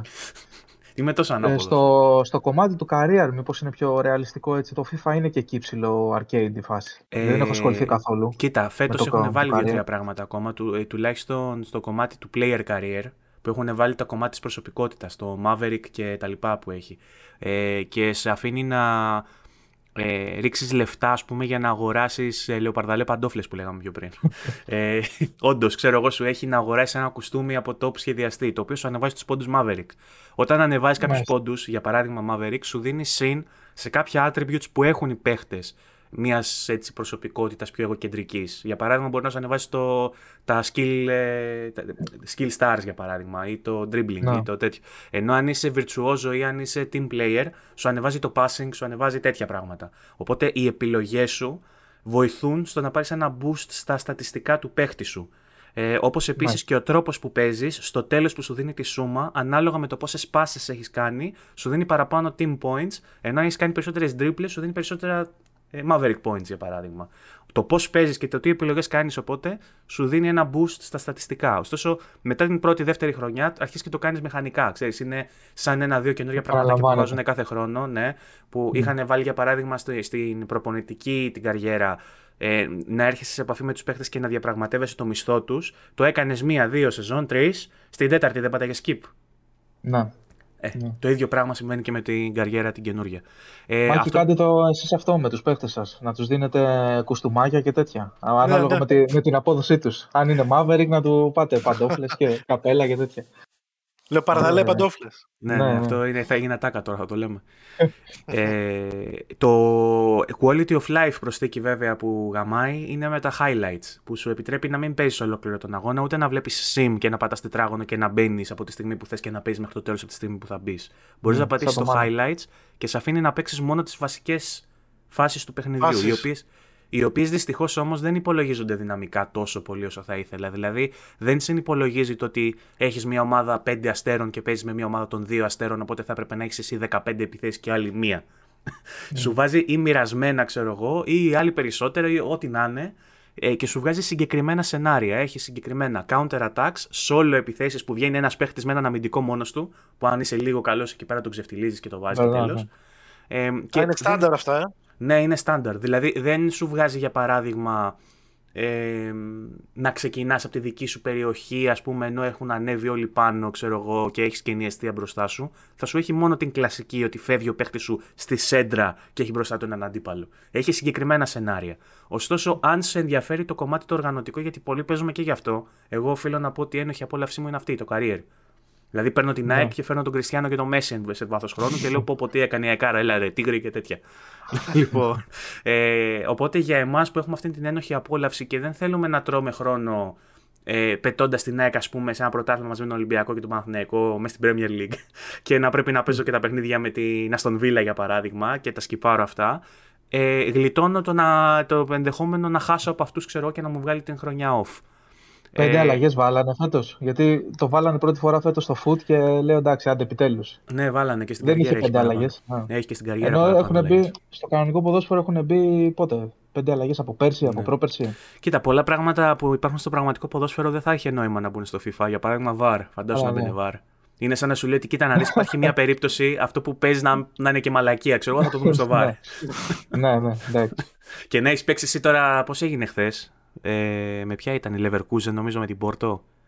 Που βάζει γκολ, ξέρω εγώ, η Πόρτο και γυρνάει πίσω τη φάση που έχει γίνει πέναλτι και του σακυρώνει τον γκολ και δίνει πέναλτι στη Leverkusen. Φαντάσου να γίνει αυτό στο FIFA και προσπάθησε με μαθηματικό έτσι πρόχειρο υπολογισμό να μου υπολογίσει πόσα χειριστήρα θα εσπάσεις. Τα έξοδα, τα έξοδα. Να, να έχεις κερδίσει πέναλτι και να δίνει πέναλτι στον άλλον, ξέρω εγώ τελικά, γιατί έχει δει το βάρ. Μάλιστα, στα δικά σας έχετε διαιτητές. Δηλαδή, είναι κάποιος τρίτος που βλέπει τα μάτια και κοιτάει να γίνονται όλα. Όχι, υπάρχει όμως. Ε, Πώς το λένε.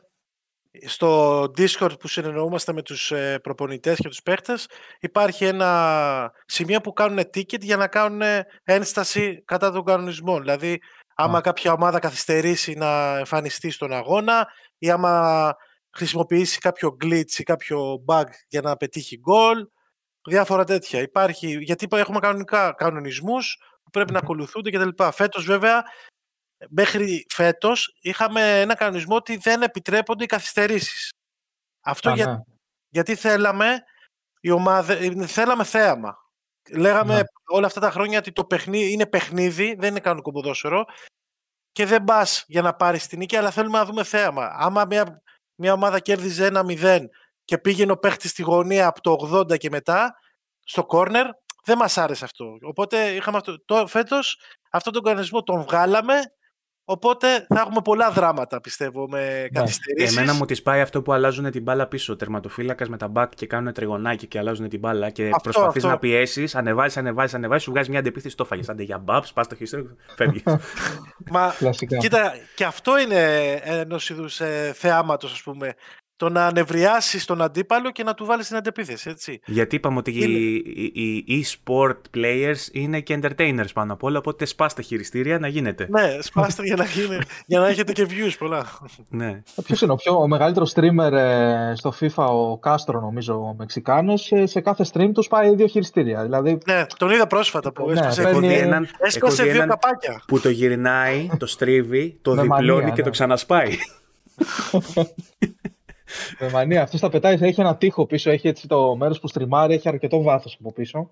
Και το βλέπει να σηκώνεται και να το εξπεδονίζει, ξέρω εγώ, στα, στα, στα Εντάξει, αυτό είναι λίγο αρρώστια έτσι. Δηλαδή, ε, βέβαια, να σου πω την αλήθεια, εγώ που λέω ότι είμαι πιο ήρεμος και δεν έχω φτάσει να σπάσω ποτέ χειριστήριο από τα νεύρα μου, ποτέ. Έχει τύχει να σε φάση να το πετάξω στο κρεβάτι γιατί νομίζω ότι είναι ασφαλές και να κάνει γκέλ στο κρεβάτι και να πέσει και να γίνει ζημιά.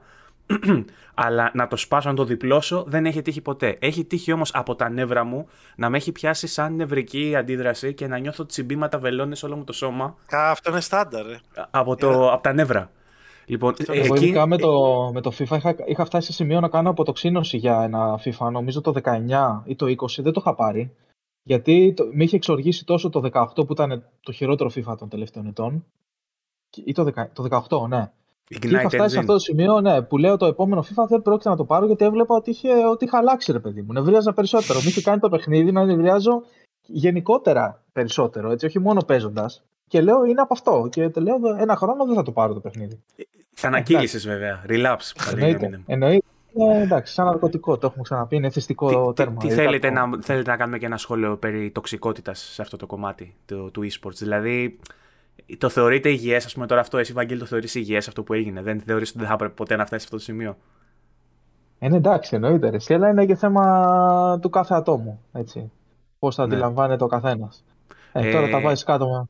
Μάκη, Εγώ εσύ, ότι ε, είναι... εσύ βλέπεις τοξικές λίγο... συμπεριφορές. Εσύ λογικά θα έχεις δει πολλά πράγματα. Σε ρώτησα για αστεία πράγματα πριν, αλλά από ναι. τοξικές συμπεριφορές τι βλέπεις και πώς προσπαθείτε να τα αντιμετωπίσετε αυτά τα κομμάτια Κα... στις official διοργανώσεις; Καταρχάς, ο εκνευρισμός με την τοξικότητα πιστεύω ότι είναι δύο διαφορετικά πράγματα. Ναι, απλά συνήθω δηλαδή... έχει εκφάνσεις τοξικότητας ότι δηλαδή ο άλλος ναι. θα νευριάσει και πάνω στα νεύρα του θα κάνει κάτι που μπορεί θα να θεωρηθεί τοξικό.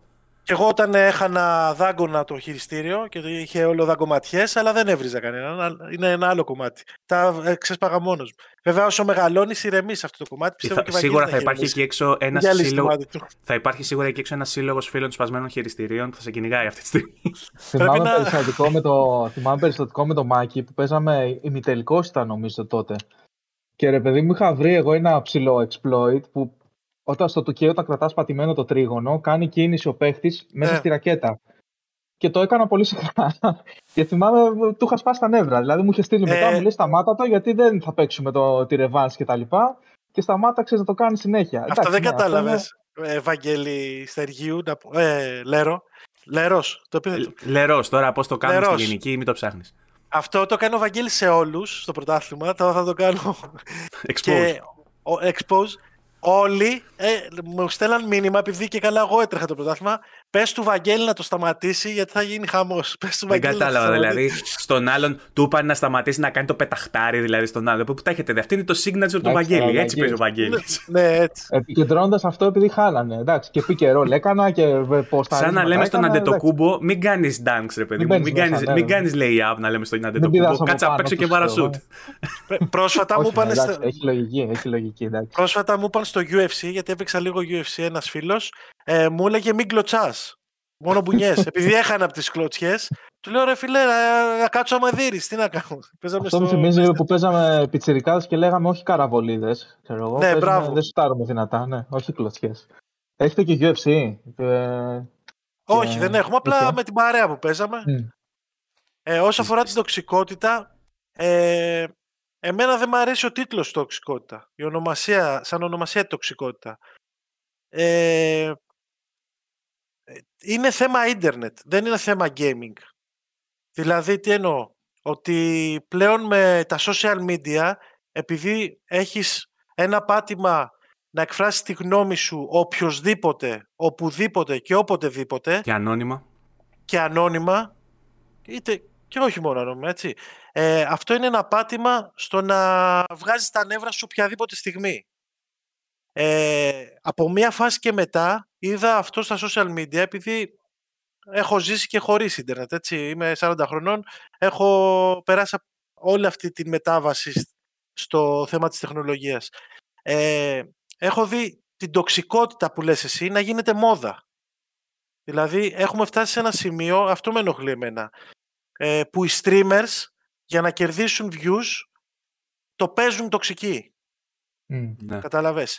Και επειδή τα πιτσιρίκια τους γουστάρουν τους streamers, ε, γίνονται φαίνεται, και αυτοί... αυτό, φαίνεται από, τους από το ποιους βραβεύουν ας πούμε ως YouTuber της χρονιάς και τέτοια. Ναι, δεν ξέρω, δεν το έχω κοιτάξει καν. Ναι, μην το αλλά... ψάξεις, δεν χρειάζεται, θα πάθεις κακό. Ναι. Ε, πλέον είναι μόδα το να, το να κράζεις κάποιον και ειδικά το νούμερο, νούμερο ένα πλατφόρμα που υπάρχει αυτό το κομμάτι είναι το TikTok, έτσι. Άμα μπεις στα σχόλια, μην ανοίξεις σχόλια στο TikTok. Τα σχόλια ξέρω, δεξιά. ξέρω, μπαίνω. Για, για τους κόλλους μπήκα, έμεινα για την τοξικότητα. Ναι, αυτό ακριβώς. Δυστυχώς, ελπίζω κάποια στιγμή να αλλάξουν τα πράγματα, αλλά όσο το προωθούν και όσο βέβαια από παλιά τραβούσε το μαλλιοτράβηγμα, είτε στην τηλεόραση είτε οπουδήποτε, γιατί άμα θυμάσαι από παλιά κάποιες εκπομπές που είχαν τσακωμούς, αυτές είχαν τηλεθέαση. Ναι. Και, και εμείς με αυτά μεγαλώσαμε, αλλά δεν χρειάζεται να γίνεις κι εσύ έτσι. Δηλαδή, τι, ε, γιατί να μην, σε, να μην έχεις ευγένεια; Άρα θες να μου πεις γιατί... ότι προσ, προσπαθούμε να μοιάσουμε στο μικρούτσικο από, το, από καρδιάς, ξέρω εγώ. Προσπαθούμε να γίνουμε σε ένα τέτοιο. Εγώ τους ξέρεις πώς τους χαρακτηρίζω; Πώς το λέγανε αυτό που έλεγε Βλαχάρα, είσαι Βλαχάρα, εμένα με έχουν γράψει. Α, ναι, στο, στην Τρενταφυλόπουλο ήταν αυτό, αλλά δεν θυμάμαι πώς λέγεται. Ο, ο Χατζη Στεφάνου, πώς λέγονταν. Χατζη Στεφάνου. Ναι. Ε, που, φόραγε, που φόραγε εδώ πέρα ένα τέτοιο. Μπράβο, το πρωτατήφ. Το ναι, ναι. Κάτι τέτοιο μου φαίνεται. Να σου δηλαδή... πω σε αυτό το σημείο ότι αυτός είναι ενεργός στο TikTok. Έχει αρχίσει και ξανακάνει TikTok τώρα και βρίζει όλο τον κόσμο. Άμα το ψάξει. Ε, τι θα κάνει; Είδες. δηλαδή. Αν νιώθεις ε... μια, μια νοσταλγία για τα 90 δηλαδή και θες να τον ξαναδείς, ψάξει το TikTok. λοιπόν, δυστυχώς έτσι είναι η κατάσταση. Και δυστυχώς και εγώ βλέπω κάτι στο. Και γι' αυτό το έχω πει. Δεν είναι μόνο για τα games. Είναι για, ε, βάσει των social media. Για το ίντερνετ όλο. Βλέπω κάτι που με νευριάζει. Δεν χρειάζεται να το σχολιάσω από κάτω και να βρίσω. Α με νευριάσει. Δηλαδή πρέπει να γράψω από κάτω για τη μάνα του αλνού ή οτιδήποτε. Ας, ας μην μ' αρέσει. Πρέπει να, να, να γίνω κι εγώ σαν τους άλλους. Γιατί δεν είμαστε ευγενικοί μεταξύ μας. Αλλά είναι μόδα. Τώρα θα περάσει, άμα θα περάσει αυτή η μόδα δεν το ξέρω και πότε μπορεί θα περάσει. Μπορεί να είναι μόδα, μπορεί να είναι και κοινωνικό φαινόμενο. Δηλαδή να έχει γίνει μια ναι. έτσι, διαστρέβλωση ε, της κοινωνικής συμπεριφοράς ξέρω και να, να, είναι, ναι. να έχει γίνει μια νόρμα αυτό το πράγμα ότι κοίτα να δεις επειδή ε, είτε ιδεολογικά ας πούμε, δεν, δεν μας αρέσει πολιτική ορθότητα εντός εισαγωγικών και δεν θέλουμε να είμαστε καθώς πρέπει και θέλουμε, εμείς είμαστε αυθεντικοί πάλι εντός εισαγωγικών και το κάνουμε γι' αυτό, είτε επειδή έχουν μπουχτίσει με άλλα πράγματα και βλέπουν το ίντερνετ ως μία διέξοδο να βγάλουν από μέσα τους το θυμό τους, ας πούμε, και την αγανάκτησή τους αντί να τη βγάζουν αλλού, εκεί που θα έπρεπε. Ε, σε κάθε περίπτωση όμως υπάρχει. Οπότε εσείς που διοργανώνετε αυτά τα τουρνουά και σίγουρα θα έχετε γίνει μάρτυρες ξεσπασμάτων τέτοιων, Πώς το διαχειρίζεστε, Απλά απειλείτε με τιμωρίες, ας πούμε, όσους θα υποπέσουν σε τέτοιες συμπεριφορές; Δεν απειλούμε, τους τιμωρούμε απευθείας. Δεν υπάρχει. Θυμάμαι πρόσφατα ότι έκανε ένα ρατσιστικό σχόλιο κάποιος στο Discord, έφαγε μόνιμο μπαν. Ναι. Ε, και όποιος βλέπουμε ότι Έχουμε κανονισμό, καταρχάς, να σου εξηγήσω το εξής. Ε, στο τουρνουάκι στα πρωταθλήματα έχουμε κανονισμούς ε, συμπεριφοράς. Άμα δούμε κάποιος ότι ενεργεί ενάντια κάποιου άλλου, είτε του στέλνει προσωπικά μηνύματα και τον βρίζει, είτε τον απειλεί, είτε οτιδήποτε, παίρνουμε θέση και τον αποβάλλουμε από το πρωτάθλημα. Και γυρνάνε λοιπόν αυτοί οι κάποιοι που βρίζουν και λέει: Εσένα τι σε νοιάζει που έστειλα προσωπικό στον άλλον, στο πρωτάθλημά σου, τον έβρισα. Δεν θέλουμε αυτές τις συμπεριφορές. Πώς να το κάνουμε; Δεν θέλουμε. Δηλαδή, στην, στη ζωή σας έξω κάτι ότι γουστάρετε, όταν μιλάτε εδώ πέρα και σε προσωπικά μηνύματα, ας είστε λίγο ευγενικοί. Δεν, δεν ξέρω αν ακούγεται σαν φλωριά αυτό, No. Νομίζω το, εγώ... το να το κόβεις μαχαίρι σε τέτοιες συμπεριφορές είναι, είναι μονόδρομος. Δηλαδή σε ακραίες συμπεριφορές, όσο και να κάτσεις να εξηγήσει τον άλλον, αυτό είναι τέλος. Δηλαδή, δεν Άρα, Βαγγέλη, έχουμε φτάσει σε ένα σημείο. Έχουμε φτάσει σε ένα σημείο, επειδή γράφουν και με γράμματα σκέτο, ξέρω εγώ, κάπα, λάμδα, ομιτζή και τα λοιπά, έχουμε φτάσει σε ένα σημείο να είναι μόδα το καντήλι. Να, να, να βρίζεις τα θεία να, είναι, να έχει γίνει μόδα. Να. Δηλαδή δεν, σε, δεν, δεν σέβασε τίποτα. Είπαμε, Ούτε πουσού και τέτοια, κατάλαβα. Ναι, ε. αυτό. Αλλά μεταξύ φίλων, και εγώ βρίζω και εγώ τσακώνομαι, και... αλλά χρειάζεται να βγεις στο ίντερνετ, στο facebook, στο tiktok και να κράζεις τον καθένα. Και άμα δεις τώρα στο TikTok, ε, οι περισσότεροι κλείνουν τα σχόλια, να μην σχολιάζουν. Ανεβάζουν βίντεο και τα κλείνουν. Ναι. Τέλος πάντων. Και δεν βοηθάει την προσπάθεια που κάνετε εσείς, αυτό που μας έλεγες και στην αρχή, δηλαδή, ότι κοιτάς όλοι μαζί να, να προσπαθήσετε ναι. να ανεβείτε. Έτσι, ναι, εμάς δεν, το, Βαγγέλη μου, εμάς δεν μας επηρεάζει. Εμάς δεν ναι. μας επηρεάζει αυτό, γιατί το κόβουμε μαχαίρι. Με το που ναι. δούμε κάτι, ε, εδώ πρόπερση είχε δηλώσει ένα παιδί ομάδα επίσημο αθλητικό σωματείο από μια περιοχή, τη ομάδα της περιοχής του, έτσι. Είχε συνεννοηθεί με το... Ε, με, την, ε, πώς το λένε, με τον αραστέχνη, αν θυμάμαι καλά, της περιοχής και θα κατεβούμε στο πρωτάθλημα και τέτοια. Στο πρώτο φιλικό, πριν ξεκινήσει το πρωτάθλημα, στο πρώτο φιλικό συν, συνεννοηθήκαν με, με, πώς το λένε, με μηνύματα οι μάνατζερ και του βρήσε τη μάνα του αλλού. Στο πρώτο φιλικό. Μετά το τέλος του πρώτου φιλικού και τον αποκλείσαμε. Και λέει, Μα έχω επίσημη ομάδα. Δεν πάει να έχεις ό,τι θες. Δεν μπαίνει στο πρωτάθλημα. Τελείωσε. Τελείωσε. Ναι. Τι, δηλαδή, με, άμα το κάνεις αυτό πριν ξεκινήσει το πρωτάθλημα, πριν ξεκινήσει στην ουσία να υπάρχει η ένταση, ο ανταγωνισμός. Ναι. Μετά τι θα κάνεις, θα πας από το σπίτι του να τον δεις. Και, έχω, ναι, και έχω δει και καταστάσεις ε, το μπινελίκι. Εντάξει, άμα θες, δεν το κοιτάς και πας παρακάτω και δεν σε ενδιαφέρει και τέτοια. Στο, στο group που έχω το NBA 2K με τους Αμερικάνους, μου στέλνανε οι Αμερικάνοι μήνυμα, βοήθεια, ο άλλος έρχεται σπίτι μου με όπλο. και, και μου στέλνε screenshot τα μηνύματα και του λέγε έλα συναντηθούμε, μένω εγώ στο Τέξας, μένεις εσύ εκεί, έλα συναντηθούμε στο κέντρο και τους στέλνε φωτογραφίες με όπλα. Για δηλαδή, το ήταν. Για το, για, επειδή παίζαν του και ο άλλος έχασε, ξέρω εγώ, ό,τι να Αμέρικα. Τραγικό. Έτσι είχε κάνει. Το... Και ο Μάικ έτσι είχε κάνει όταν παίζαμε μαζί. Εγώ είχα, εγώ είχα δύο πιστόλια έτσι στο. Και δύο πιτόγυρα. Και δύο πιτόγυρα εδώ. Και του λέγε, έλα, έλα άμα σου βαστάει. Γιατί πατάς στο τρίγωνο συνέχεια. Ναι. Έτσι. Απλά η λέξη τοξικότητα νομίζω ότι δεν δε μ' αρέσει σαν λέξη επειδή το κάνει πιο της μόδας και πιο... Εγώ θα το θεωρήσω, θα το πω βλακεία, δεν είναι τοξικότητα. Δεν, αυτό το πράγμα δεν είναι τοξικότητα. Είναι βλακεία. Είναι λέξεις που περνάνε στη μόδα και το βλέπω λίγο διαφορετικά. Ναι. Εντάξει, το καταλαβαίνω πώς το εννοείς. Ωστόσο, είναι, μια πιο, ε, είναι ένας όρος ομπρέλα για να βάλει πολλά πράγματα μέσα. Ξέρεις, για να μην το διαχωρίσεις ως εκφοβισμό, ας πούμε, ή ως ε, ε, ύβρις, ή ε, ξέρεις, μεμονωμένα ως κάτι, ως μια συμπεριφορά. Είναι για να πιάνεις περισσότερα πράγματα. Αλλά Απλά καταλαβαίνω πώς το είναι. Βάζουν πολλά κάτω από την ομπρέλα, ξέρεις. Και ε, καταλαβαίνω ότι μάλλον σε ενοχλεί που κάτω από την ομπρέλα της τοξικότητας μπορεί να μπει για παράδειγμα το να είσαι υπέρ το δέον ε, ανταγωνιστικός. Για παράδειγμα, και να σε πούνε τοξικό γι' αυτό, Μπράβο, ενώ, μπορεί, αυτό. ενώ μπορεί να μην βρίζεις ουσιαστικά. Μπράβο. Και, Καταλαβαίνω πώς ε, το εννοεί. Κοίταξε να δεις. Εγώ όταν έπαζα μπάσκετ σε ερασιτεχνική ομάδα, έτσι. Πιο τοξικό. Πιο. Πώς το λένε. Πες, τοξικός, αυτό χρησιμοποιούμε. Είδες τι ωραίος όρος που είναι. Αντίπαλος, ναι, τώρα μου, μου Σε μπερδεύει. Πιο τοξικός σαν αντίπαλος δεν υπήρχε. Ναι. Δηλαδή δεν ήθελες να με έχεις αντίπαλο στο μπάσκετ, αλλά ήταν μέσα στον αγώνα. Όταν τέλειωνε ο αγώνας, ήμασταν φίλοι όλοι. Δεν ναι. κράταγα καμία κακία. Μέσα στο γήπεδο παίζαμε ξύλο. Αλλά γινόταν σε ένα γήπεδο αυτό. Ε, τα, στα λεπτά του, την ώρα του αγώνα. Τώρα ε, από το πρωί ως το βράδυ, άμα μπεις στα social media, βλέπεις κράξιμο, πινελίκι, ε, ξύλο. Καλά, το ξύλο είναι ένα άλλο κομμάτι, αλλά και βλέπεις και ότι το προωθούν και οι μεγάλοι streamers, δυστυχώς. Δυστυχώς. Τέλος πάντων, ε, εσύ που το βλέπεις τώρα έτσι πιο εκ των έσω, αν, για να γυρίσουμε λίγο στο γενικό του θέματος πριν κλείσουμε, έχουμε ήδη κλείσει μια ώρα, οπότε σιγά σιγά οδεύουμε προς το τέλος. Ε, αν μπορούσες να έχεις έναν ανοιχτό διάβλο επικοινωνίας με την EA και σου ζητούσαν τη γνώμη σου για το πώς μπορούν να κάνουν την εμπειρία όλη του Ultimate Team, του FIFA γενικότερα και με την 2K αν θα μπορούσες. Ε, και ξερώντα βέβαια το κομμάτι των servers που το πιάσαμε ήδη, ας πούμε, το, το συζητήσαμε. Τι άλλο θα τους έκανες ως πρόταση ώστε να γίνει καλύτερη εμπειρία; Εγώ δεν είμαι ο κατάλληλος να απαντήσω σε αυτό γιατί δεν, ε, δεν ασχολούμαι τόσο με το game όσο με τη διοργάνωση. Ε, Πώς θα έκαναν πιο εύκολη τη δική σου δουλειά τότε; Όχι, κοίτα, θα σου πω το εξής. Το NBA 2K πριν κάποια χρόνια είχε χτίσει, είχε αρχίσει και είχε επαφές με τους streamers τους Αμερικάνους που παίζαν NBA 2K. Και οι streamers φτιάχνανε κάποιες λίστες παραπώνων συσσαγωγικά για κάποιες αλλαγές στο 2K. Και οι streamers ήταν ευχαριστημένοι επειδή η 2K επιτέλους άκουγε την κοινότητά της και τα λοιπά και τα λοιπά. Και πού έφτασε το 2K?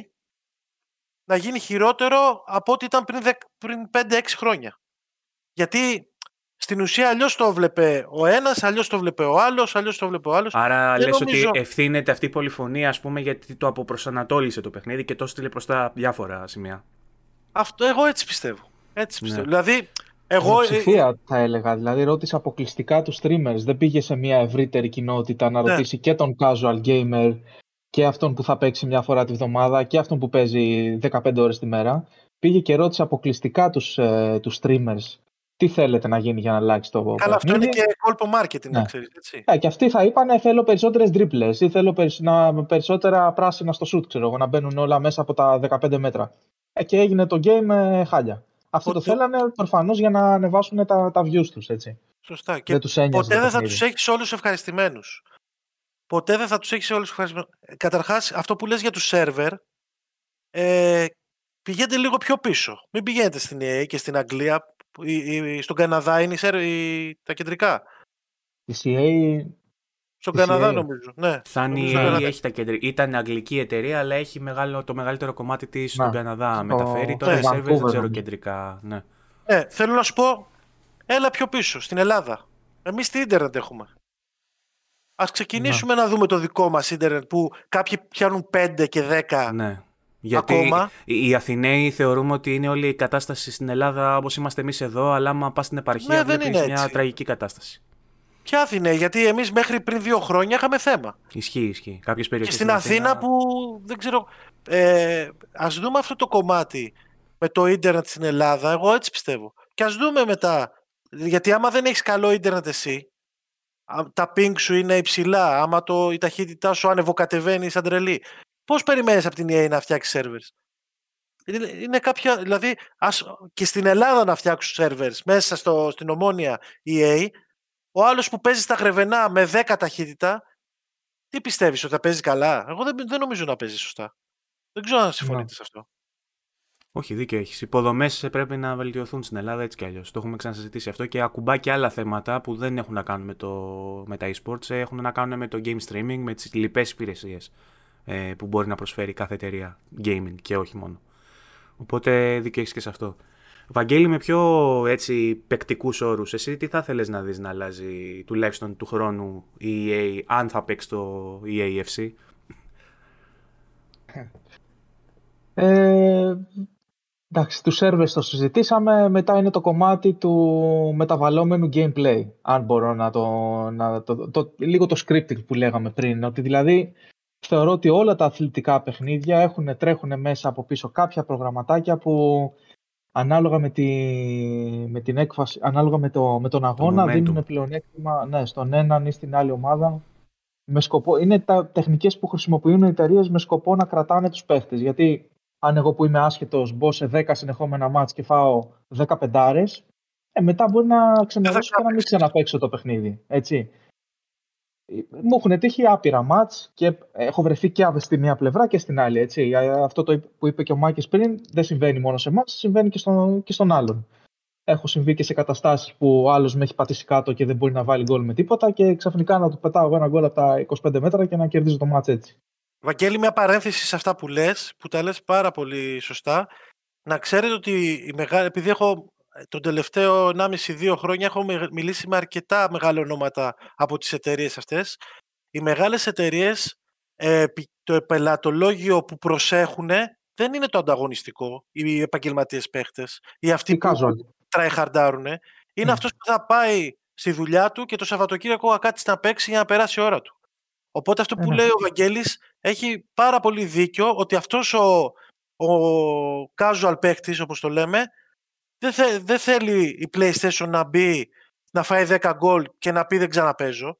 Οπότε κάπως πρέπει να τα ισορροπήσει τα πράγματα. Είναι και αυτός που θα βάλει τα λεφτά, έτσι. Δηλαδή κάποιος που δεν παίζει 5 ώρες τη μέρα και, λες, ε, και κάνει αυτό που λες, δηλαδή θα πάει το Σαββατοκύριακο να παίξει δύο ματσάκια, σου λέει Α βάλω 10 ευρώ. Να ανεβάσω δεν μπορώ να, ναι, δεν μπορώ να κάθομαι ναι, να παίζω. Γιατί αλλιώς πρέπει να κάνει grinding όλη τη βδομάδα για να πάρει λίγα coins. Ναι, ναι, Οι άλλοι δεν έχουν ανάγκη γιατί grind Ναι. ναι. Εντάξει, είναι κάτι που είναι δύσκολο να, να αντιμετωπιστεί. Okay. Αυτά τα δύο τα κομμάτια είναι. Τώρα από περιεχόμενο δεν νομίζω ότι έχει θέμα η EA. Είναι αρκετά πλούσιο σε περιεχόμενο το του χρόνου να δούμε. Και στο Ultimate Team. Ναι, του χρόνου τώρα δεν ξέρω τι θα κάνουμε. Χρόνου, είναι μια χρονιά μεταβατική σίγουρα. Mm. Άρα ως tagline ας πούμε, για το φετινό FIFA που πιο αναλυτικά θα τα δείτε και στο review που ετοιμάζω. Λογικά μέχρι την άλλη εβδομάδα θα έχει κυκλοφορήσει. Ε, γιατί το πήραμε το παιχνίδι πριν λίγες μέρες, το πήραμε Παρασκευή που πέρασε. Οπότε ούτε μια εβδομάδα δεν το έχω ακόμα.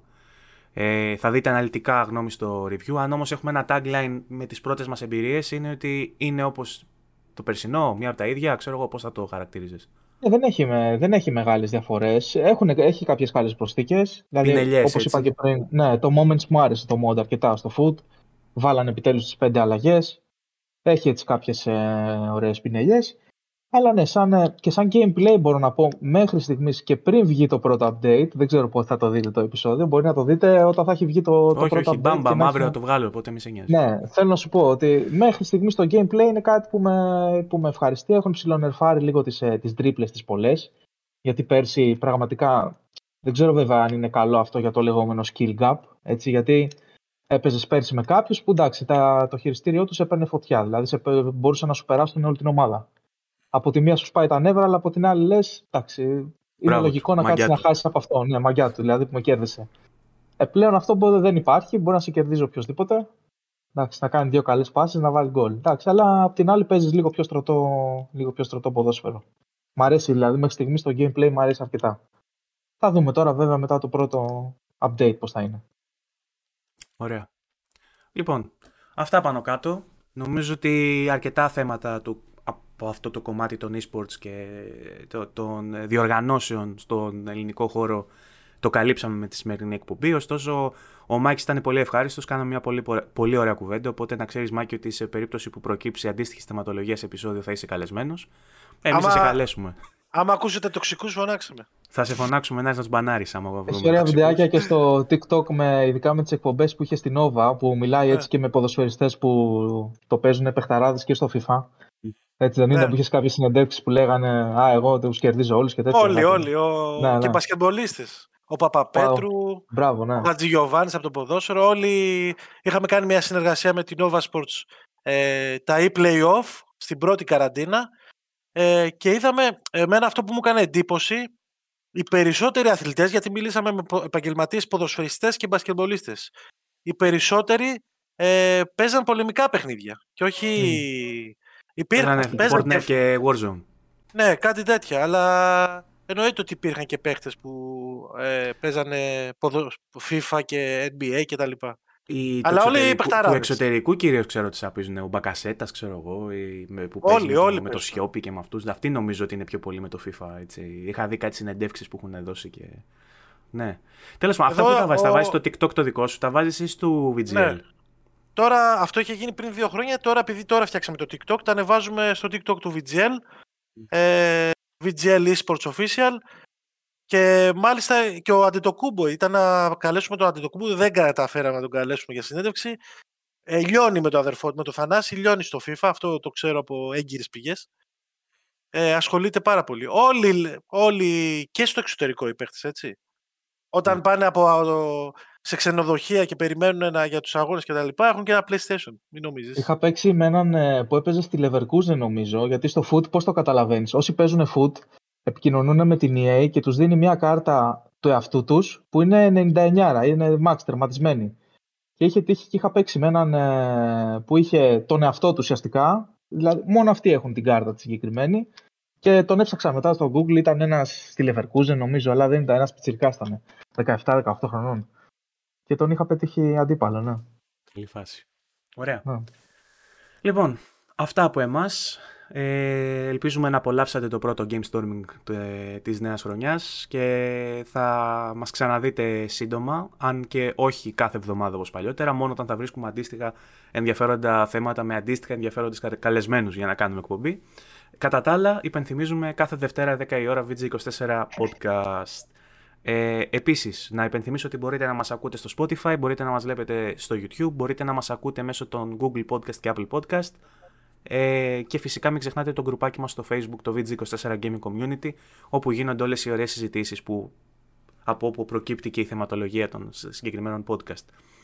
Σε αυτό το σημείο να ευχαριστώ τον Βαγγέλη που ήταν μαζί μας. Ευχαριστώ, Βαγγέλη, για αυτά τα. Ε, πώς λέγεται, εκ, εκτελεστικός, όχι εκτελεστικός, συγγνώμη. Πώς λέγεται, υπηρεσιακός. Υπηρεσιακός, όχι εκτελεστικός. Okay. Υπηρεσιακός συμπαρουσιαστή σήμερα.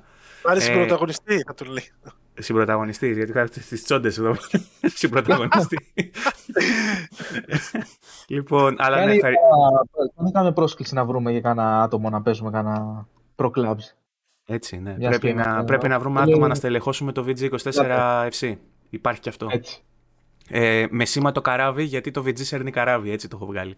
ε, λοιπόν, αυτά από εμάς. Μάκη, σε ευχαριστώ και πάλι πάρα πολύ που είσαι μαζί μας. Ήσουν απολαυστικός. Ελπίζω να γούσταρε και ο κόσμος. Θα μας αφήσεις και στα σχόλια τη γνώμη του, γιατί τέτοιος είναι. Δεν πρόκειται να σε αφήσουν, μη σε νοιάζει. Ε, οπότε... Μην κράζουν, μην είναι τοξική μόνο. Όχι, όχι, δεν έχουμε τέτοιο στο VG. Δεν, δεν έχουμε τέτοιο στο VG. λοιπόν, σε ευχαριστώ πολύ. Να είστε όλοι καλά. Εγώ ευχαριστώ. Τα λέμε από εβδομάδα, φιλιά. Καλή συνέχεια.